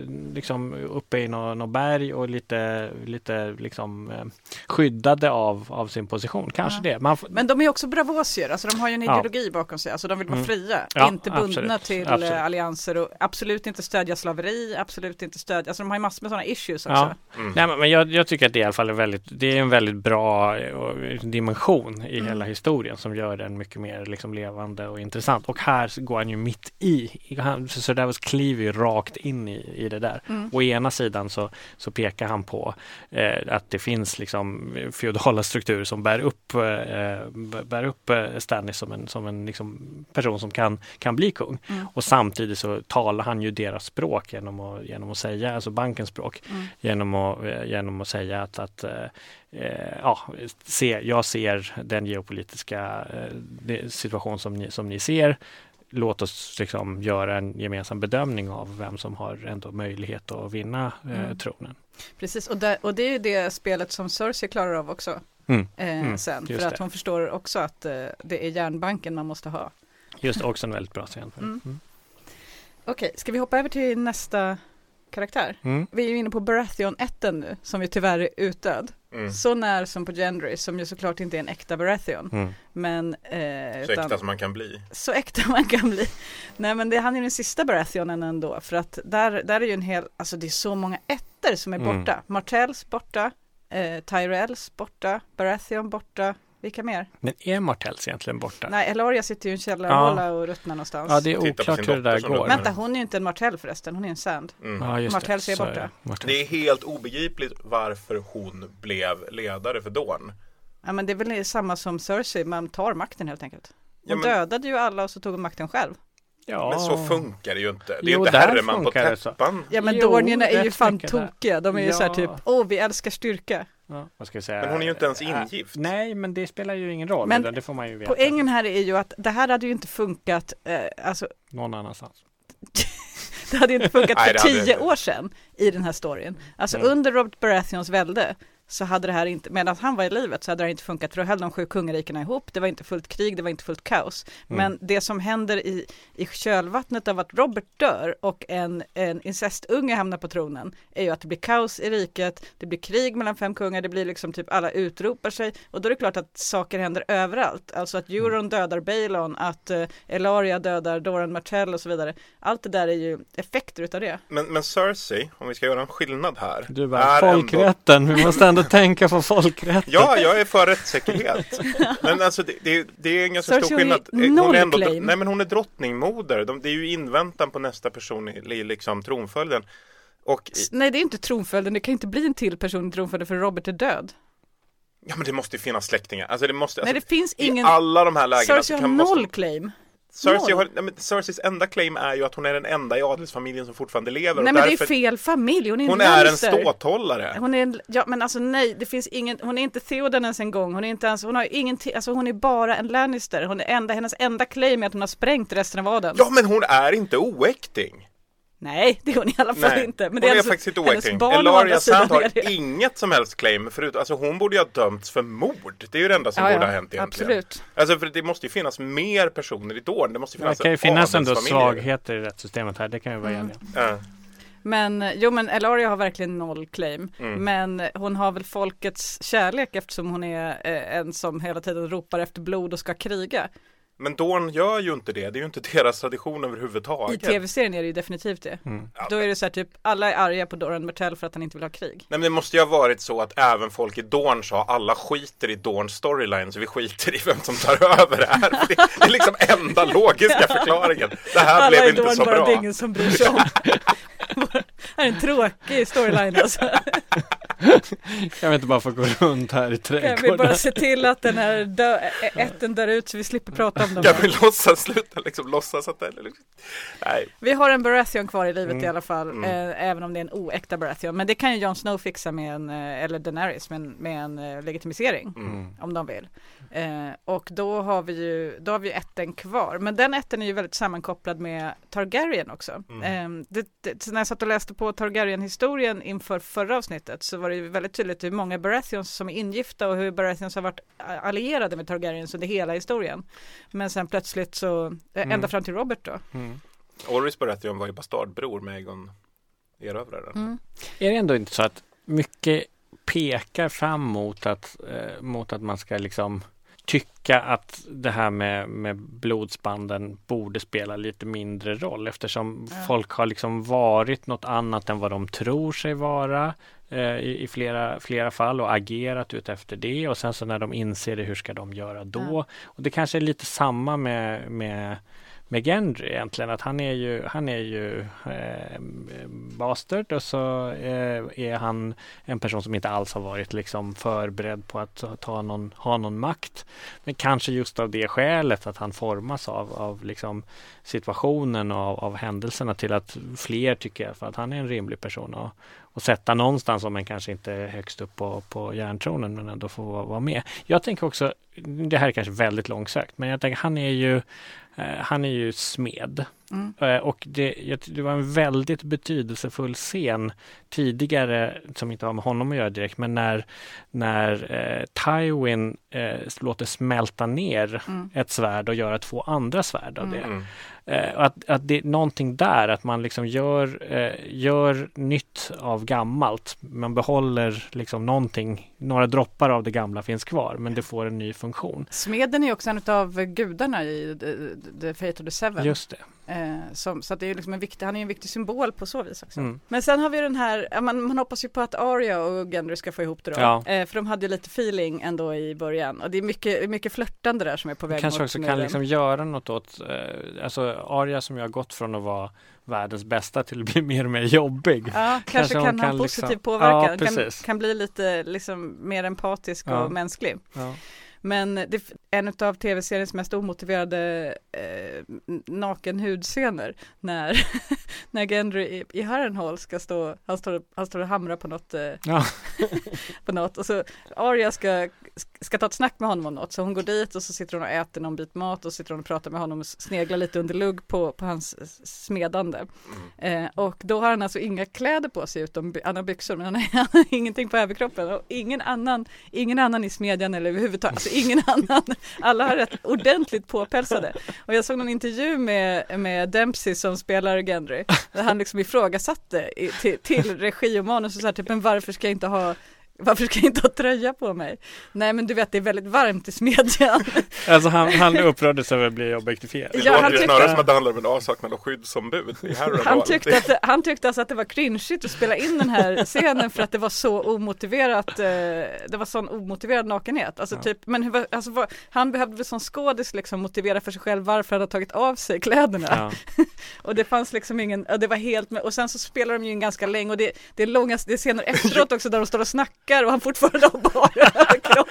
här, jo förstår du, det är väldigt varmt i smedjan. Det låter snarare som så här förklaringar i porrfilmer. Exakt, exakt. Och det är inte varmt i smedjan därför att de är utomhus. Arya sitter precis bredvid. Alla andra är, alla är fullt påklädda. Det är bara han som alltså inte har kläder på sig. Men man hoppas ju ändå att det ska bli något. Det blir ju också en återkoppling till starten på historien. Ja. Mm. En, eh, eh, Lena och Robert. Lena och Robert äntligen får varandra. Mm. fast i en annan inkarnation. Ja det är jättegulligt, fast som, som psykolena då. Fast jag, jag måste ändå, innan vi lämnar Henry så måste vi ändå prata om hur, hur, hur man kommer fram till att han är snabbast i gänget när de är norr om muren. Han är ju yngst. Men hur vet? Nej men John är väl inte Nej men John kan ju inte offras att spring, ta, som springpojke. Nej. Det är också väldigt roligt eftersom han, han liksom har den där stora hammaren. Det ska som man får kasta över till The Hound. Just det. Och sen ska han bara lubba. Varför- Just det Henry, du är Varför i snabbast av helvete oss. tog de inte med sig en korp? Det är sån, det är sån it seemed like a good idea at the time beslut. Men vänta, det här har jag tänkt på också, korpekonomi. Alltså att man skickar korpar lite för ofta. Mm. Med tanke på hur dyrt det måste vara. Mm. Eh, det här är alltså en trä... Men en... korpen dör ju inte Nej, automatiskt nej, nej, komma men det, det, den, måste sen åka, den måste sen åka häst och vagn tillbaka. Alltså Mm. vi ser ju när eh, Jorens ärende, Mm. eh, när han hämtar upp Arya i Kings Landing och hela gänget, då dels att skaffa folk, men sen är det också att hämta korpar. För då Mm. måste man åka och hämta dem i alla slotten man har skickat dem till. Ja, Eller så- de nej, men så här. inte tillbaka Nej, nej, de flyger inte automatiskt. tillbaks utan om du ska ha, du, du, på Castle Black så har du så här olika burar där det står det här är en eh, River Run korp, Mm. det här är en Citadellet korp Mm. och så vidare. För den korpen är då tränad att flyga till Tillbaka, Citadellet och mm. ingen annanstans. Så han måste hämtas på Citadellet Mm. och sen forslas De till måste ha sjukt mycket korpar. Ja, sjukt mycket korpar och grejen är en, en, del av meisterutbildningen då är ju att, föda, att träna korpar till det här. Så att eh, så på Castle Black så har de ju ett, en egen liksom voljär med massor med Castle Black-korpar som Mm. sen skickas runt till olika slott. Alltså typ det är Ja, så otroligt måste man, man dyrt måste ha ett system. helt, liksom, ett helt eget korp Postnord. Liksom. Ja, ja, visst. Och sen finns det då och då korpar som, eh, som inte, alltså som är så eh, exceptionellt smarta korpar som klarar av flera slott. Som man Mm. kan liksom säga åt, du ska till Riverrun och den bara jepp, Mm. det, det, det fixar jag. Men det är jätteovanligt att man får till sådana korpar. Och sen måste de också ha helt, en helt egen, alltså typ eh, albinokorp eh, uppfödning med bara vinterkorpar som då måste Mm. generation efter generation fostras för att då vara övade på att Alltså de måste ju fostras upp också på respektive slott. Så varje slott måste liksom ansvara för att det måste alltid finnas en vit korp i citadellet Mm. som kan flyga till Winterfell när det är dags för vinter. Mm. Alltså otroligt jobbigt system. Alltså jag förstår att det här är, är, är det här är ju ett skäl till att brevbärarna behövs, alltså Ja. meisters. Alltså det är ju, det är ju mycket med det här. Ja. Men då har jag också tänkt på så här typ, de skickar en Raven lite för vad som helst. Mm. Eh, Medan det ju, det borde ju vara ett ganska stort beslut. Ska vi verkligen offra våran Riverrun Raven på det Mm. här? Men kan ni fatta om de hade låtit privatisera det här postsystemet och börjat här, vi måste effektivisera lite. Entreprenad. Börja träna lite andra märkliga djur. Varvar kanske kan sköta det här. Vad tror ni om harar? Som är snabba. Så har man så ett annat gäng som, som skickar djur som äter upp de här för att, för att vinna marknadsandelar. Men Henry är för jävla snabb. Ja, han är för snabb. Nästan lika snabb som en korp. Och de borde tagit med korpar Ja. istället. Mm. Nej, men om, om det är de avstånden också så måste ju en korp vara förträfflig för då kan det inte vara fråga om mer än timmar Nej, innan. nej. Alltså med tanke på att, att En nästa korp. De var ju ändå på Dragonstone. Tagit Mm. med en bur med Mm. sådana. En bur, flera stycken. Ja, flera stycken. Då ska John ha någon sorts korrespondens. Säkert någon som hade den Ja, idén man och de vill- andra bara nej det är så fjolligt. De hade kunnat John en, börjar en, chatta med den här. nej, men en, en avstämning på Eastwatch hade ju inte varit fel. Men då är vi på hela, hela det gänget. Eh, Det gänget innehåller ju många av de här restkaraktärerna. Det här Mm. questgänget bortom muren. Mm. Bland annat Barrick. Mm. Han är cool. Ja, han är Mm, cool. Han är cool. Berätta om Barrick. Ja, han är ju egentligen död. Ja, Eh, många Flera gånger gånger. om. Också roligt, ett av skådespelarbytena. Ja. Inte helt motiverat, även om de tog en lite coolare skådis. I, I första säsongen så blir han ju alltså utskickad utav Eddard Stark för att fånga in The Mountain. Som plundrar Riverlands. Japp. Eftersom eh, Lannisters är i krig med Starks. Mm. Det är ju faktiskt så att, för att kriget från början är ju en konflikt mellan Lannisters och Starks först och främst. Mm. Inte mellan, det är ju inte ett uppror riktigt på det sättet. Och Riverrun har ju valt sida och, och eh, ställt sig på Starks sida. Och då ska de liksom rökas ut. Ja, och, och då för ju liksom The Mountain någon sorts gerillakrig och här börjar det ju handla om det småfolk. Mm. Det är det det handlar om. De är ju, åker ju dit för att skydda småfolks. Och Men han inte får, mer så mycket alls i Jo, jo, det, det här är sen The Brotherhood Without Banners, Jo, de som ja, är på det absolut, sida. absolut, det är sant. Där det är flera utav nordmännen Mm. som har följt med Eddard till Kings Landing. Som är med i den här gruppen. Eh, men de har ju inga allianser sen. Och det, här tycker jag ju att det är lite komplicerat alltihop. För att, för att när de då skickas dit Mm. så händer någonting med dem. De går igenom någon sorts livskris där. Och, och, och bara så här, men, nej men vi ska inte vara på någon kungs sida. Vi ska De vara blir på som sådana här sida. anarkister som liksom är självutnämnda företrädare för folket och bara tycker att de är uttolkare av folkets vilja. Ja, Ja, de, men ta, sen- de, de tappar sina organiska rötter, då går det åt de har ingen sund politisk grund på det sättet. De, de är inte helt grundade i sin ideologi utan blir ju då någon, någon sorts fanatiker snarare. Mm. Och sen hittar de ju då religionen och börjar gilla rollolor efter att Toros av Myr Så jobbigt. Säg, här. vad heter rullor. Eh, nej men de, de, de hittar ju den religionen för att Toros av Myrs superkrafter helt plötsligt vaknar. När Beric Dondarrion blir dödad första gången. Han blir ju dödad på massa olika sätt. Han blir nerhuggen utav eh, The Mountain. Han blir hängd en gång. Eh, han blir De sticker ut hans öga. så sticker ut hans öga med ett spjut. Det, hä- det händer rätt mycket med den där stackars kroppen. Han måste vara så trött. Mm. Och, och för varje gång som han blir återuppväckt så försvinner ju en del ifrån honom. Man tänker att han ska kunna ha ett så här samtalsgrupp med, med Theon. Ja, Jobbigt det med kroppen. Förlora sin identitet Ja. och sina kroppsdelar. Eh, nej men så att, att i slutändan är han ju mer eller mindre bara ett vandrande lik. Och Jag det- tycker Beric har tagit det med mer jämnmod dock Ja, Theon. jo men Ja. absolut. I tv-serien, absolut. Ja. I böckerna skulle jag säga att han inte har gjort det, för där vill han ju hela tiden dö. Han säger ju till Thoras familj att det får fan vara slut på det här Mm. snart. Alltså, jag, jag mår ju inget bra. Alltså, här kan vi snacka avsaknad av skyddsombud. Mm. Det är liksom Ja. ingen som säger stopp. Det här, det här är ju en chef som bränner ut sig. Mm. Ja. Det kommer vi ju inte ifrån. Mm. Men tills de hittar någon annan i böckerna då som är Catherine Stark. ja, Nej, men de, när de hittar Catherine Stark som då är, fått halsen avskuren Ja, och, och dumpats i, i, i en flod. Så hon är ju liksom inte helt som fysiskt dras med. upp av Nymeria som hittar henne. Ja. Och drar upp henne Mm. och lägger henne i närheten av The Brotherhood Without Banners typ. Just det, det är ju någonting som inte alls överhuvudtaget Nej. finns med i. Nej. Mm. Men då väljer ju Beric att dö i böckerna. Mm. Att så här, nu, får, nu får det räcka, ni får ta henne istället. Ja. Av någon, återigen, helt omotiverad anledning. Det är, jag förstår inte var, var de här besluten kommer ifrån. Varför de tycker att det här är en rimlig härskare. Nej.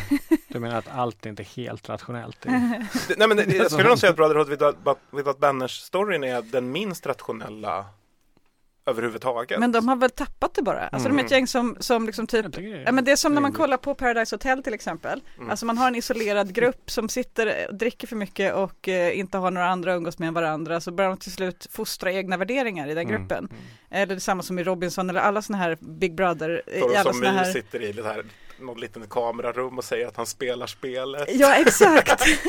Jag gjorde det här bara för att, men, eh, men han är alltid äkta alltså. Men,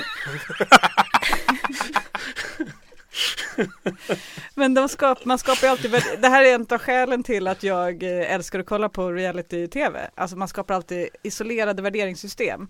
Som eh, där, liksom, där, där det är liksom helt, helt andra regler som gäller för vem som, eller Mm. det är samma grundregler men de blir liksom dragna till sin spets i en viss grupp. Och det är väl vad som har hänt med The Brotherhood Without Banners, att de, Mm. liksom, typ, de har skapat sitt eget moralsystem så de har, ingen har liksom påverkat det utifrån och då har det blivit lite konstigt Mm. helt enkelt. Swedbank. Ja. Exakt som Swedbank, Ja. faktiskt.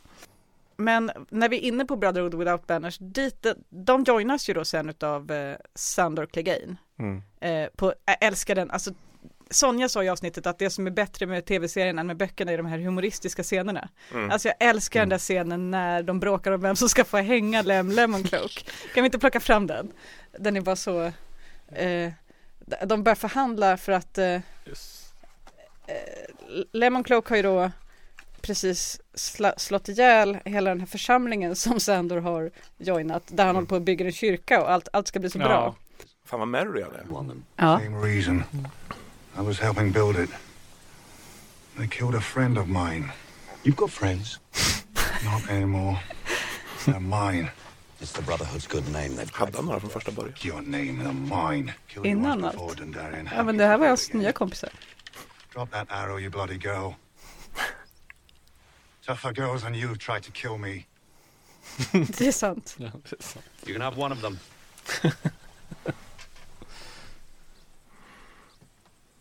Two. No, no, no, no, no, no. We're not butchers. We hang them. Hanging. All over in an instant. Where's the punishment in that? They die. They all bloody die. Except this one here. I've only got one of them. No. Chop off one hand. You two of the three, out of respect for your loss. That's generous. Bunch of nonsense. The Hound. Mm. En av de bästa karaktärerna tycker Ja, jag. absolut. Mm. Hela absolut. storyn. Hade väl egentligen förtjänat ett eget avsnitt. Det var någon som skrev det. och Ja, ja, men jag håller med. Mm. Eh, vi, vi, vi, borde ha, vi borde ha haft tio avsnitt till, känner Mm. jag. Eh, skulle börjat långt tidigare så hade vi hunnit med det. Han är ju, jag tror, i alla fall för min del, att varför man liksom gillar honom så mycket, eh, förutom hans känsla för humor då, Mustiga språk. mustiga språk, är är ju också att han, han har ju liksom blivit eh, satt där han är av, av omständigheterna och sådär. Och det, det enda han har från början att och trada med ett, ett våldskapital som han då säljer och sen klättrar han eh, liksom genom det. Men han liksom inser att han, han vill helst undvika att göra vissa av de här grejerna som, som Mm. avkrävs av honom. Han förstår att han kan inte bara välja det helt själv. Han kan inte bara vara genomgående liksom empatisk eller bara genomgående på ett visst på, liksom bara slå ihjäl dem han vill och skita i att slå ihjäl dem han inte vill. Men, men ändå så gör han, agerar han för att, eh, för att försöka liksom förbättra omständigheterna. Eh, och det är ju väldigt sympatiskt och, Mm. och väldigt fint. Han gör det rätt, rätt bra. Liksom. Han, han, han kan, han räddar ett och annat ett och annat liv, han tar ett och annat liv som Ja. kanske borde tas i den här kontexten. Är han inte bara en typisk missförstådd surgubbe? Ja, det, jo, det kanske han är. Han är ju hatdriven mot sin bror. Mm, det är en, en, precis. en av hans liksom, skäl till att gå upp på morgonen är ju av hat mot sin storebror som gjorde det här med hans ansikte och, Mm. och som, som Mm. är typ supervidrig. Ja men precis som, som du säger Ali, han säljer sitt våldskapital. Han är väldigt, väldigt bra på att döda. Men sen, och sen har han lyckats, klättra väldigt högt, ända till kungsvakten. Mm. Därför, att, eh, därför att han är så brutal så att eh, en av de andra brutalaste karaktärerna i storyn, Joffrey, har honom som favorit lite grann. Mm. Eh, han tycker att The Hound är cool, liksom, så att han blir Joffreys personliga livvakt som alltid är med Joffrey och alltid liksom typ gör hans biddings. Mm. Eh, Joffreys hund kallar de honom. Mm. Mm. Och sen, eh, men sen, någonting händer ju i honom, någonting händer ju i honom när han träffar Sansa Stark. Mm. Eh, som han liksom, han ser ju någonting i henne som, eh, som får andra känslor. Det tror inte jag bara är att han vill ligga, utan han vill ju beskydda henne. Han vill, Mm. han vill att hon ska få förbli eh, den hon är och inte bli, först- inte bli förstörd av Joffrey. Mm. Och, det, och, det är väl liksom någonting som händer där som är starten på Sansas liksom väldigt Ja, fina exakt. karaktärsutveckling. Liksom Ja. att hon, hon där först bara genom att, genom att vara på ett sätt sätter igång processer hos andra och sen blir hon mer och mer, eh, mer och mer bra på att kontrollera det, den effekten av sitt eget handlande och varande och liksom blir en bättre ja, ledare. Mm. Eh, men så deras öden på så sätt går ju lite eh, Ja, de, går, de är kopplade ihop så får man se vad som händer med dem sen då. Alltså han kommer ju vara tvungen att göra någonting, någonting episkt. Någonting eldkopplat garanterat. Någonting eldkopplat. Och sen så hoppas man ju att han överlever slaget på Winterfell. Som ju verkar komma tidigt i storyn. Mm. Eh, eftersom det är med i trailern och så. Så man ser ju Winterfell och de dödas armé och så. Så det, det lär väl komma tidigt. Och sen så tänker man sig att Ja men eh, eftersom om man bara gissar, det här är ju absolut inga spoilers för jag bara killgissar nu. Men eh, man tänker sig att de förlorar slaget på Winterfell. Eh, för att, eh, vad, ska, vad ska annars storyn fortsätta? efter avsnittet. Då blir det som i det här, typ vad heter det, eh, konung, Sagan om konungens återkomst, eh, sista filmen där det är så här typ va? Hur kan det vara 40 minuter kvar av filmen nu? efter kröningen. Ja, Och så sitter man resten bara, går ut till att liksom finna bra överenskommelser för att kunna styra det här på ett ansvarsfullt sätt. ja, Det var förhandla om- 73-punktsprogrammet växer fram. Nej, men det är väldigt fint hur du, The Hound vaknar upp i en säng efter att ha slagits, slagits i huvudet eller något sånt där i sista Just det, striden och så in se- kommer liksom hela gänget som var liksom så här, några han knappt känner såklart men som alla vi känner igen, alla I slowmo. Det Som det som har tagit med blommor. Han blir jättefint. Han, han får äntligen den där sången Mm. som han ville ha.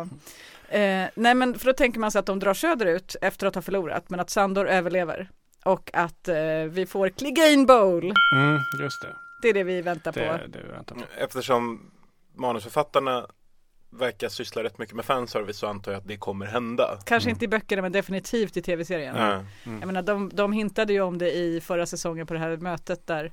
Mm. Precis som en sån här match stare-down inför boxning. Så Just gjorde det. ju Gregor och Sandor en sån. Just. Känns ju som att Sandor har vissa fördelar, till exempel att han är vid liv. Ja. Så att han är kanske inte riktigt lika seg som sin brorsa. Gregor. Starkare drivkrafter också. Jag menar Sandor har väntat på det här hela sitt liv. Gregor bryr sig väl inte. Han skiter väl i det. Mm. Eh, Men det här är liksom det enda Sandor har tänkt på varenda Mm. dag hela sitt liv. Han Kanske ska en gång döda var sin bror. liksom, och så då blir han liksom förlöst. Då slutar han vara rädd för, för eld. Kanske Ja. till och med liksom omskola sig till brandman. Alltså han introduceras ju i storyn som eh, inte, inte så mycket en skurk ändå. Mm. Alltså, f- f- man, f- I böckerna kanske mer än i tv-serien men den här eh, situationen när han räddar livet på Loras Tyrell Mm. eh, det är ju en ganska ridderlig handling Mm. eh, där han går in men det gör han ju också kanske av hat mot sin, sin bror. Alltså nu ska brorsan göra något jävla dumt igen, nu tänker jag stoppa honom. Mm. men så han går in och räddar livet på Loras Tyrell och eh, hamnar i slagsmål då med Gregor och gör eh, världshistoriens kanske enda men också därmed snyggaste Dodge Neil. Åh, När- Underbar. Ja, den Nilsson är- är episk. Robert Baratheon ropar sluta med de här galenskaperna typ. Mm. Eh, och exakt samma ögonblick som då Gregor sving, svingar sitt svärd mot eh, The Hounds huvud så eh, faller han på knä och duckar då samtidigt. Mm. Det är så snyggt. Ja, det är snyggt. Ja. Tror du det var med flit? Ja, alltså jag har suttit, eh, suttit och loopat det där länge nu. Mm, och vad du kommer kan- fram till? Nej men alltså han, han har ju övat på det här. Mm. det här är, ingår ju i hans repertoar. Mm. Han har bara väntat på att det här ska hända så han får visa upp sin Dodge Neil. Eh, Men vad Sandors öde är, Men jag tror att han dör. kanske. Det är min tes i alla fall. Han lär inte sitta på järntronen i alla Han lär fall. inte sitta på järntronen. Han lär inte vara Ahai. Eh, Men okej, Samuel Tarly. Mm. Mm, också en fin kille. Azor Ahai, det vore grejer.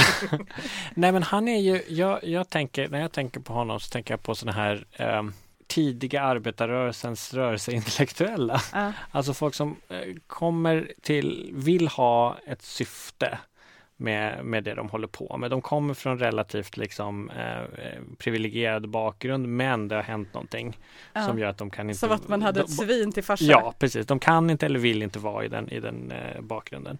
Och då... Det här är som Carl Johan De Geer eller så. Ja. Winterfells Olof Palme. Ja.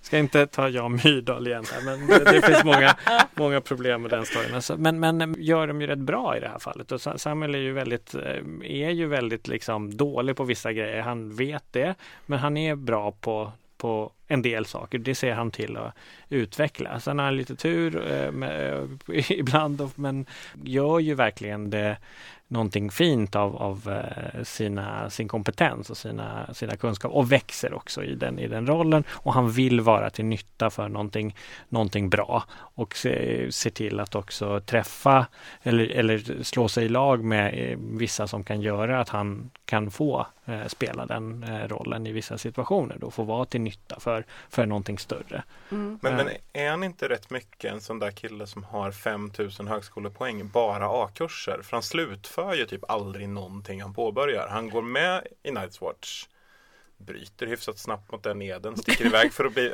liksom genom att ja, ligga med Gilly. Lite skrytsam, han gör närmast segertecknet efteråt Ja. med Lord Commander för Night's Watch. Ja. Vilket bara gör det hela ännu roligare. Visst, han, har, han, har, han har en privilegierad ställning där, han vet Mm. att han inte kommer åka Ja. ut. Sticker iväg till, till, till Citadellet för att påbörja sin meisterutbildning. Lägger ner den också ganska snabbt, han är inte där länge. Det kan man inte säga. Sticker tillbaka till och in, inte ens tillbaks till Castle Just Black utan han sticker till Winterfell. Så nu, vad, vad är vad har han för utbildning? Vad är hans roll? Vad är hans position? Ja, men han är, han är, han liksom är ju inte edsdriven på det sättet man kanske föreställer sig själv eh, eller försöker intala sig själv att han är. Nej, men nu ska jag ta ansvar för det här och nu, nu gör jag det här. Men han är ju, han är ändå driven av en vilja att, eh, att vara till nytta och göra saker tillsammans med andra som han kan få uppskattning för. Mm. Eh, som uppskattning som han uppenbarligen inte kunde få i, i, sin, i sin vanliga uppväxtmiljö med sin farsa. Mm. Eh, och så har han ju, ja han har ju en del sånt socialt kapital som gör att han kan, han kan glida, glida förbi en del eh, problem och, och klara sig. Eh, och det, så är det ju. Men, Mm. eh, men han är ju, han blir, är ju inte ett as på grund av det utan eh, tvärtom, han försöker göra ganska bra ifrån sig. Nej, men han har ju liksom alla förmågorna hos en, en, en väldigt sympatisk marsvin. Alltså när det kommer till att folk bara tycker om en och liksom så här vill klappa en istället Ett för att sjukt liksom smart marsvin i och för sig. Ja, ett väldigt intelligent, ett väldigt intellektuellt marsvin. Creepy. Nej men det, det är det, han, han blir ju hela tiden omhändertagen av Mm. andra. ja. Det, är det, det, är det här hans pappa aldrig har förstått. Men inte att så han har- mycket av andra, mest av John egentligen. Alltså för att alla andra vid muren håller på att mobba honom tills John sätter ner foten och säger Mm. Ghost kommer äta upp er om ni inte lägger ner. Gilly är rätt schysst mot honom också. Jo men det är ju, hon har ju ett egenintresse i det. Hon gullar Mm. ju inte med honom för, för att eh, hon bara säger typ jag måste ta hand om den här sorgsna själen som kom till min gård. Utan hon Nej. försöker bara överleva, hon och hennes bebis. Så du att hon bara utnyttjar honom? Vi måste prata om bebisen förresten. Mm. För att i böckerna så är det inte samma bebis. Eller Mhm. rättare sagt, de tar med sig, de tar med sig Crasters unge. Och det här är ju liksom möjligen då skälet till att The White Walkers blir riktigt förbannade. För att det är deras unge, de ska ha Crasters Mm. ungar. Men de tar med sig eh, Jag tycker bebisen. du lägger lite väl högt värde i Ja, ja, Cresters ja, men jag, jag, jag, tänkt, jag, jag, jag kan inte släppa det här riktigt. Mm. Jag kan inte släppa det. Men de tar med sig bebisen eh, till södra muren och till eh, Castle Black. Och där så har också samtidigt eh, Mans Raiders tjej, fru, jag vet inte vad de har för eh, status, tjej, eh, Polly. Dalla. Hon föder en, hon dör eh, i barnsäng också tror jag. Ja. Eh, men föder då en bebis som är Mans Raiders son. Mm. Som Melisandre börjar titta lystet på för det är kungsblod. Ah, Här är min bebis med kungsblod. Så då tänker John att den här, alltså på samma sätt som han skickar bort Master Amon för att inte hon ska elda upp honom så skickar han också bort Shams, eh, så Mm. skickar han bort eh, Dallas och Mans Raiders son med Gilly och Sam. Och Alltså, låtsas att det är, Låtsas- bara den bebisen. De gör en baby swap. Klassiker. Aha. Så att eh, den här bebisen som Gilly får, den är kvar i Castle Black i Mhm. böckerna. Det här kan leda till en otroligt bra förväxlingskomedi Mm. 20 år senare. Oj, råkade vi bränna, älskling jag råkade bränna fel bebis. Uh, men, så, står och bränner bebisen och bara vad fan det händer ju inget. Haha. Men det, kan ju, det är ju The Night Kings Och Jon bebis. Snow står där Det- och bara succé. Jo, för Gilly är väldigt ledsen på resan för att hon har lämnat sin bebis. Sin Mm. bebis hennes bebis var också en bra bebis som Ja. var tyst och lugn och fin. Mm. Och eh, Men- Dallas bebis är besvärlig och skriker hela tiden. Precis, men det här är inte en storyline som finns i, I tv-serien? tv-serien. Nej, bara i Alltså, böckerna. för, för Men det är jättekonstigt att de har tagit bort den för den känns betydelsefull Mm. Mm. på något sätt. Eh, men nu är det bara vanliga Baby Sam som åker runt. Men Mm. eftersom de är tillbaka i Winterfell så spelar det ingen roll. Eh, då är alla i Norden igen och allt är lugnt oavsett bebis. Och de har ju tagit bort alla och Mans Raiders bebis helt och hållet ur Mm. storyn. Ja. Och prinsessan Val som också är, eller hon är inte en riktig prinsessa men när, när Stannis kommer till muren, eh, med sin, då har han med sig sin fru just, eh, drottning Celis. Mm. Eh, och hon, eh, hon håller på, ska hålla på att gifta, gifta bort folk med varandra. Hon ska skapa allianser mellan eh, Mm. det, eh, det fria folket och eh, och de betraktar ju, Stannis och Celis betraktar ju det här fria folket som att de har samma adelssystem som Och John försöker förklara så här, men de bryr sig inte om vem som gifter sig med vem. Det spelar ingen roll, vi kan inte gifta in allianser här. Men de bara, jo men hon, hon här, väl är ju syster till Dalla som var gift med Mans Raider, så hon är alltså prinsessa. Hon är så John bara, typisk "What?" tjejmatchmaker. Ja visst, och John är bara whatever. Men som samtidigt har liksom missförstått Galtanskalan. Ja, helt. Nej men så att det är massor med, massor med krångliga såna äktenskapsförvecklingar som Cerise håller på med. Men det, det har de med, ja, det är tur att de har skrivit ut det för det var Mm. ganska tråkig storyline också. Mm. Men och hon vill också hålla på att gifta John med Val och att John ska bli Lord of Winterfell och ja, de håller på där. Mm. Men han bara nej tack. Men, men jag tänker ändå liksom bebisen och nu, nu som, Ja. så som det är. Eh, någonting måste det väl vara eh, att det används som exempel eller som mobiliseringspotential. Ja. Eh. Man liksom ja, visar det här är, den här ungen hade kunnat vara en, en White Walker Ja. men nu är den här Mm. och det här är vår framtid. Det kanske någon håller ett episkt tal med den där ungen som exempel. Undrar om de har barnvakt förresten, för det- det var ju så länge sedan i storyn som de tog en annan bebis och gjorde till White Walker. Men då var ju den fortfarande bebis, den kan inte ha Ja. hunnit bli stor. Men Ja, bebisen har ju också haft en onaturligt lång tid då den inte har blivit äldre. I, i Sams tv-serien. bebis, Sams ja. bebis. Det, den, det, det är en sån här stående grej som man pratar om. Att Men den är ju större nu, det såg man i trailern. Mm. Fast det har gått flera år i Ja. berättelsen. Ja. Och den fortsätter bara vara bebis. Så att, så att Näringsbrist kan ju vara. ja, någonting är det ju. Eh, sak vi inte har pratat om. Ja. Vad kommer hända när Sam får veta vad Daenerys har gjort med hans pappa och brorsa? För hans brorsa har väl aldrig varit elak mot honom? Eh, jo, Oj, alltså han är ju rätt rövig ändå. Mm. Eh, inte, inte direkt elak men inte schysst heller precis. Alltså jag tror inte han älskade Dickon. Han älskar sin syster och sin mamma men inte Dickon. Jag tror att det är lugnt. Hon bara, jag förstår dig, jag hade gjort samma. Dessutom så har han just haft en, jag menar hade det här varit innan han åkte och hälsade på sin familj igen. Mm. Men Dickon var ju alltså rätt eh, dryg på den där middagen. Men han var väl mest bara inställsam inför pappan. Ja, men Jo. jag menar han kunde tagit, han kunde, han kunde gott tagit uh, Sams parti. Det gjorde han inte, han valde att bara garva med farsan där. Det är ju en rövhålsfamilj alltså. Ja, Talis. ja, alltså det, det, det är absolut värst i Västerås skulle jag säga. Nej, Greyjoys är fan värst i Westeros. Nej, jag tycker Tali är mer smagg alltså. Ja men alltså okej, om du får välja att eh, flytta ihop med eh, hela familjen Greyjoy, Euron allihopa, eller hela familjen Tarly. Jag och en av de här familjerna i, i Big Brother-huset. Ja. Nej, jag skulle fan välja Greyjoys. Det Alltså, skulle vara mer fart. Ja, alltså de är charmigare, men uh, Tarlys skulle inte döda dig. Alltså, jag skulle ju ändå känna mig väldigt dömd utav Ja, pappa Tarly hela tiden. dömd. När jag inte orkar med hans så här fysövningar på morgonen. Att gå ut och döda en björn med nävarna. Ja. Så jävla vildsvinsjakter hela tiden. För det är Nej, det bästa visst. han vet. Nej men okej, hellre bli, bli mördad Men- ja. av Euron Greyjoy än, um, än typ dömd av Randall Tarly. Ja, Det, Euron det, det är liksom skulle- få olika fokus på fysisk och psykisk arbetsmiljö. Euron Grey- Greyjoy skulle ju behandla mig som skit och han skulle förmodligen misshandla mig till döds. Ja. Men han skulle ju inte ta med mig ut i skogen och berätta att nästa gång vi ger oss ut och jagar Hur då kommer kommer det hända en liten olycka med dig. som Sams pappa faktiskt gör mot honom. Ja. Om du inte tar och avsäger dig ditt arv och, och, och joinar nattens väktare. Mm. Eh, För det är så himla skamligt att du är så feg. Ja. Otroligt problematisk barnuppfostran. måste Ja. man säga. Mm. Det är en tigerpappa. Nej men okej, om- som pappa hade jag hellre tagit Euron för att eh, det är ju ändå troligt att han inte dödar sina egna barn. Ja, eller jag. åtminstone jo, det gör han i och inte lär dig sina leva egna- så länge, låter dig leva så länge så att du Han hinner dödar- bli medvetande. Exakt, han dödar faktiskt sina egna barn hela jävla tiden. För han, han gör ju tjejer gravida och sen, sen dödar han dem. Skär väl ut dem i magen och sådär. Mm. tror jag. Ja, eh, okej. S- Men Samuel Tarly, det här är ju en väldigt uppenbar spaning, men han har ju ett väldigt likt namn, Samwise Gangi, i Sagan om ringen. Mm.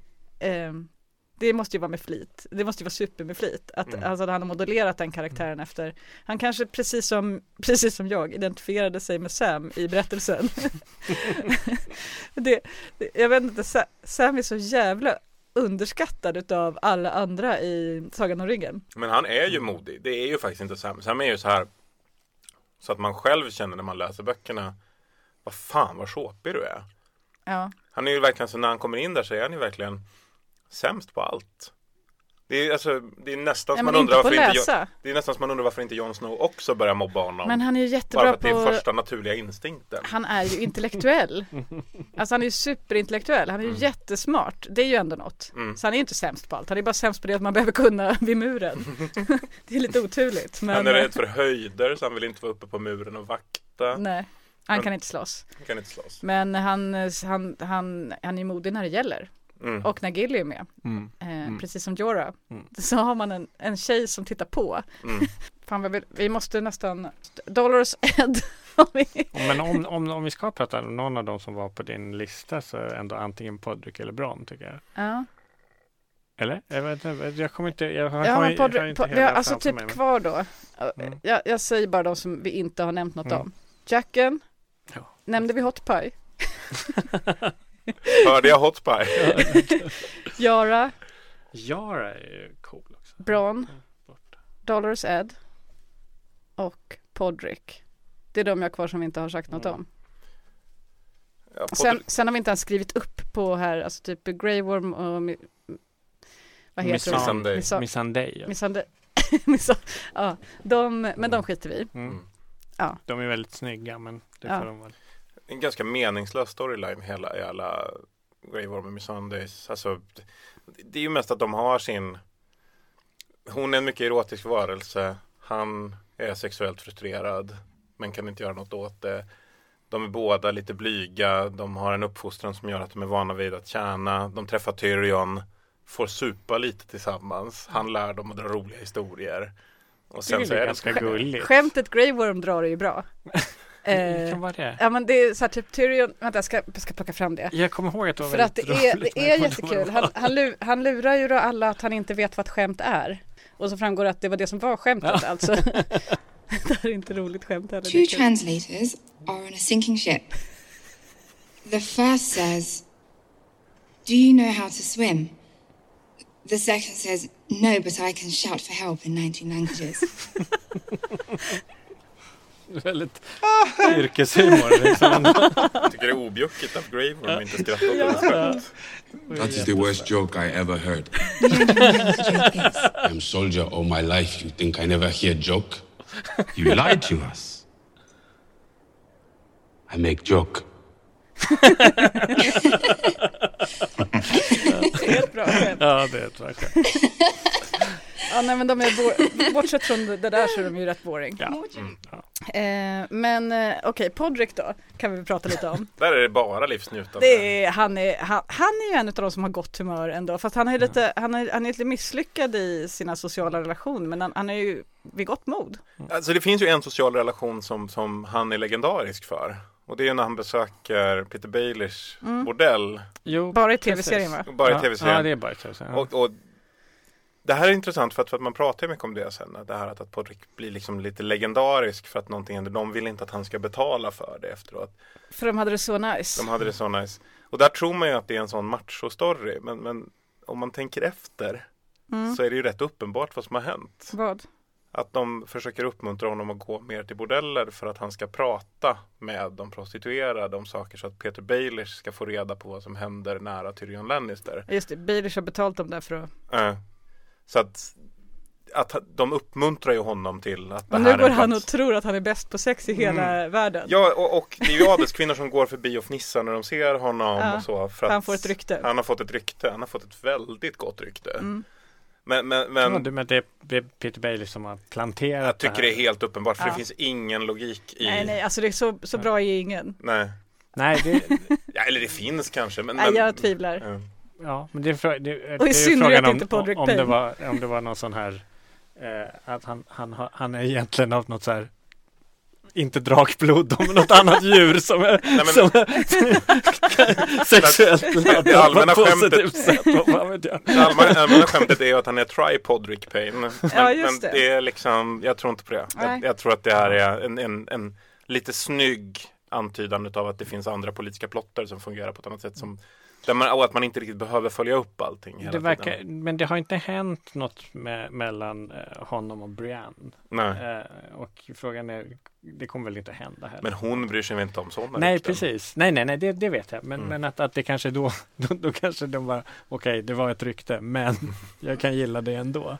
Mm. Nej. Men jag tänker att det skulle vara skönt om podd fick, alltså det, man gillar ju scenerna där podd får glänsa lite. Mm. Det är ju härligt för han är ju så hämmad och så alltså, socialt hämmad kan inte föra sig och så, så är det härligt när han får bevisa sig i strid Mm. eller, Mm. eller på annat sätt då. Men så man skulle ju liksom vilja se hur Men han kanske tämjer en sån här köttätande enhörning från Skagos och rider i Vanguarden in i, eller något. Nej, Jag tror att han dör. Ja. Jag är rätt säker. Mm. Eh, Alltså det, det skulle någon dö där som, alltså för man, de måste ju döda av några som man faktiskt känner för också. Mm. känns det ju som att Podrick bara är ren kanonmat nu. Bron då? Bron, Får han sitt slott? ja, kanske det som är det. Nej, det tror jag inte. Han satte ju sina han har ju satt sina, först litat på Tyrion att han ska Mm. igenom ett slott. Mm. Sen litat på Jamie att han ska igenom ett slott. Mm. Och nu är han kvar med Cersei och det är väl inte heller Det finns ju för jävligt många tomma slott nu. Ja, ja, de kan ju ta Men, men vilket alltså, som helst. Bron måste man ju ändå också gilla för att han, han är också en som liksom verkligen gör, gör sitt bästa. eh, Och eh, eh, förstår att världen är, är, världen är mörk och komplicerad och han, han kan inte så många grejer men han är jävligt bra på, på slåss.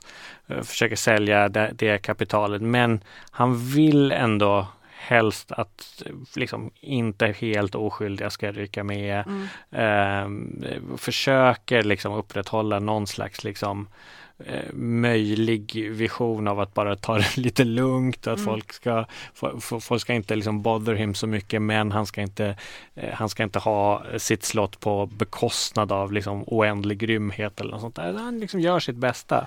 Men han är också den mest pragmatiska. Mm. Han, han är ju väldigt mycket som en, men, en frånskild manlig 37-åring som accepterat sitt öde när han dejtar på Tinder. Alltså, det är...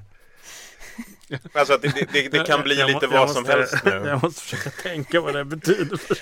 Nej, men, det, det, det är ändå så här. Du Han, menar han, att han är väldigt nöjd med att få ihop det med Lolly Stokeworth? ja, alltså det, han är ju Jorah Mormots raka motsats. Ja. Han, han är ju så här, men vadå, hon har ju ett slott och hon är ju topp. Alltså, Hon är lite efterbliven. hon är lite men, eh, efterbliven. Men hon, är- hon, hon, är, hon är mjuk och gosig. Det är så jävla härligt att hon heter Lollys. Ja. Det finns något otroligt kul. Att hon bara får vara med så, så mycket skit hela tiden. Ja. Det, det, är så här, det är en av de här George R. R. Martins små uppenbara hatkaraktärer i berättelsen. Det är ju Lolly Stokeworth. Det är liksom, det är bara, så fort det händer något hemskt då är alltid Lollys där. Drabbas. Det sker ett bondeuppror. Lollys försvinner. Kommer tillbaks några dagar senare, gravid. Det är liksom bara det är så otroligt sorg. Men om Cersei vill hålla Bronn lojal då ska han ju gifta bort henne med Randall Tarlys änka och göra honom till Lord av, eh, Lord av eh, Tarlys, alltså gifta in honom på Tarlys ägor. Mm. Det skulle ju han ju, då har han ju egentligen fått en rejäl titel. Men tror du Cersei bryr sig tillräckligt mycket om Men Bronn är väl en, en av de enda militär, en- den enda militärledare hon har. Ja. För är inte, kan ju inte militärstrategi. Hon har bara Bronn, hon måste ha honom. Det är så jävla begränsat med kompetent arbetskraft i, i Westeros. Ja, och Alltså, särskilt i Kings Landing just nu. ja. Hon har ju dödat alla. Mm. Nej, men det, det är lite som tronarvingar. Alltså, i, i, i, I en normal feodal kultur så skulle du ju liksom plocka in en avlägsen släkting bara. Mm. Men här finns det typ inga avlägsna Alla har levt i väldigt monogama förhållanden när man har fått två till tre barn. Ja. Som uppenbarligen då har gift sig inom liksom de olika familjerna som sen också har dödats av. Alltså, för att det, det, det är ju väldigt svårt att utrota en hel ett egentligen. Mm. Alltså, det, det är väldigt komplext. Men på samma sätt så börjar man ju undra hur svårt ska det vara att hitta kompetentare ledarskap än Bronn? Ett hyrsvärd som har strukit runt på landsbygden innan han kommer till Kings Landing. Men han är ju exceptionellt kompetent. Ja, precis. Alltså Och- han, han, han, han har ju nått dit han, dit han har nått därför att han är superbegåvad Mm. på dödande Mm. och krig. Ja, och precis, dödande och krig och att ändå i, i, i, i de sammanhangen också kunna liksom läsa av läget och vara alltså diplomat inom citattecken. Ja. Det vill säga liksom hamna i rätt strider och försöka undvika så gott det går att, att eh, hamna i omöjliga situationer. Men jag tycker också att det här, liksom, om man tänker sig det här i den mer övergripande berättelsen så är det ju eh, det, det är ju en poäng att de här liksom, adelsfamiljerna har eh, liksom fuckat upp allting så, så mycket. De har dödat varandra, eh, de har liksom rensat ut kompetent personal och nu sitter de där med ett eh, fortfarande fast i den här skiten där de ska slåss mot varandra men så kommer ett reellt och stort och liksom existentiellt problem. Mm. Då, då har de ju att välja mellan om de vill fortsätta och bara döda av varandra eller om de måste fatta att de behöver hjälp både av, av liksom blodsmagiker och, och, och, och kompetenta eh, sellswords. Då. Mm. Och det är väl det som kommer att vara avgörande för hur, hur det här slutar inom citattecken. jag, jag, tänker Bron är så pass kompetent ändå att när Tyrion hittar honom eh, och eh, tar med honom till Kings Landing så det är ju, det är ju Bron som håller Tyrion levande, Mm. alltså typ som håller honom vid liv och som ser till att han eh, har någon slags makt i Kings Landing. Därför att, eh, jag menar, de stövlar ju in i tronrummet framför Joffrey och hotar Joffrey och eh, den övriga kungsvakten. För att Tyrion är så confident att, eh, han, är så, han är så säker på att Bronn skulle ta dem alla. Eh, kanske inte The Hound då, men The Hound kanske inte nödvändigtvis skulle Mm. slåss på rätt sida heller där. Men eh, så att jag menar, han, han är ju, han är, han är verkligen, det är inte som att de måste ta in en sellsword. Det är så att eh, Tyrion råkade hitta ett sellsword som råkade vara exceptionellt begåvad på det här. Mm. Eh, och att sen upptäcker Jamie samma sak och att bygga, alltså Jamie bygger sitt, sin strategi på Bronn också. Det är lite, Han hade varit bra att ha i kriget mot de odöda. eller hade han det? Ja. Han, han, han, han är ju inte så bra Jag på bara, ja.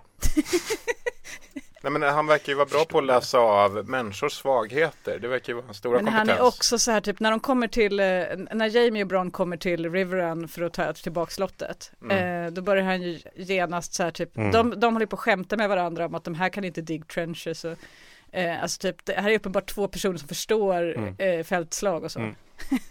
Mm. Han fattar ju också när han eh, hur han ska springa fram och vilket läge Ja. skjuta ner försöka skjuta ner draken och sådär. Ja. Ja, visst, Eh, Så han visst. ser liksom. Han kan läsa av, han är som en, han är som en, som en sån här, eh, vad, vad hette han, Zinedine Zidane. Mm, just det, precis. Som kan Ja. liksom läsa av eh, spelplanen. Zinedine Zidane. ja, Hörrni, ni, Ja. Mm. nu måste vi börja avrunda. det måste vi. Vem har gjort vignetten? Det har Ragnar Schön gjort.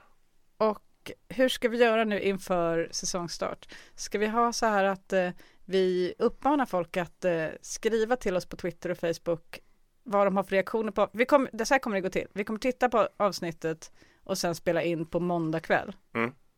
Eh, och vi vet, inte, vi vet inte exakt hur dags vi spelar in, någon gång på måndag kväll. Mm.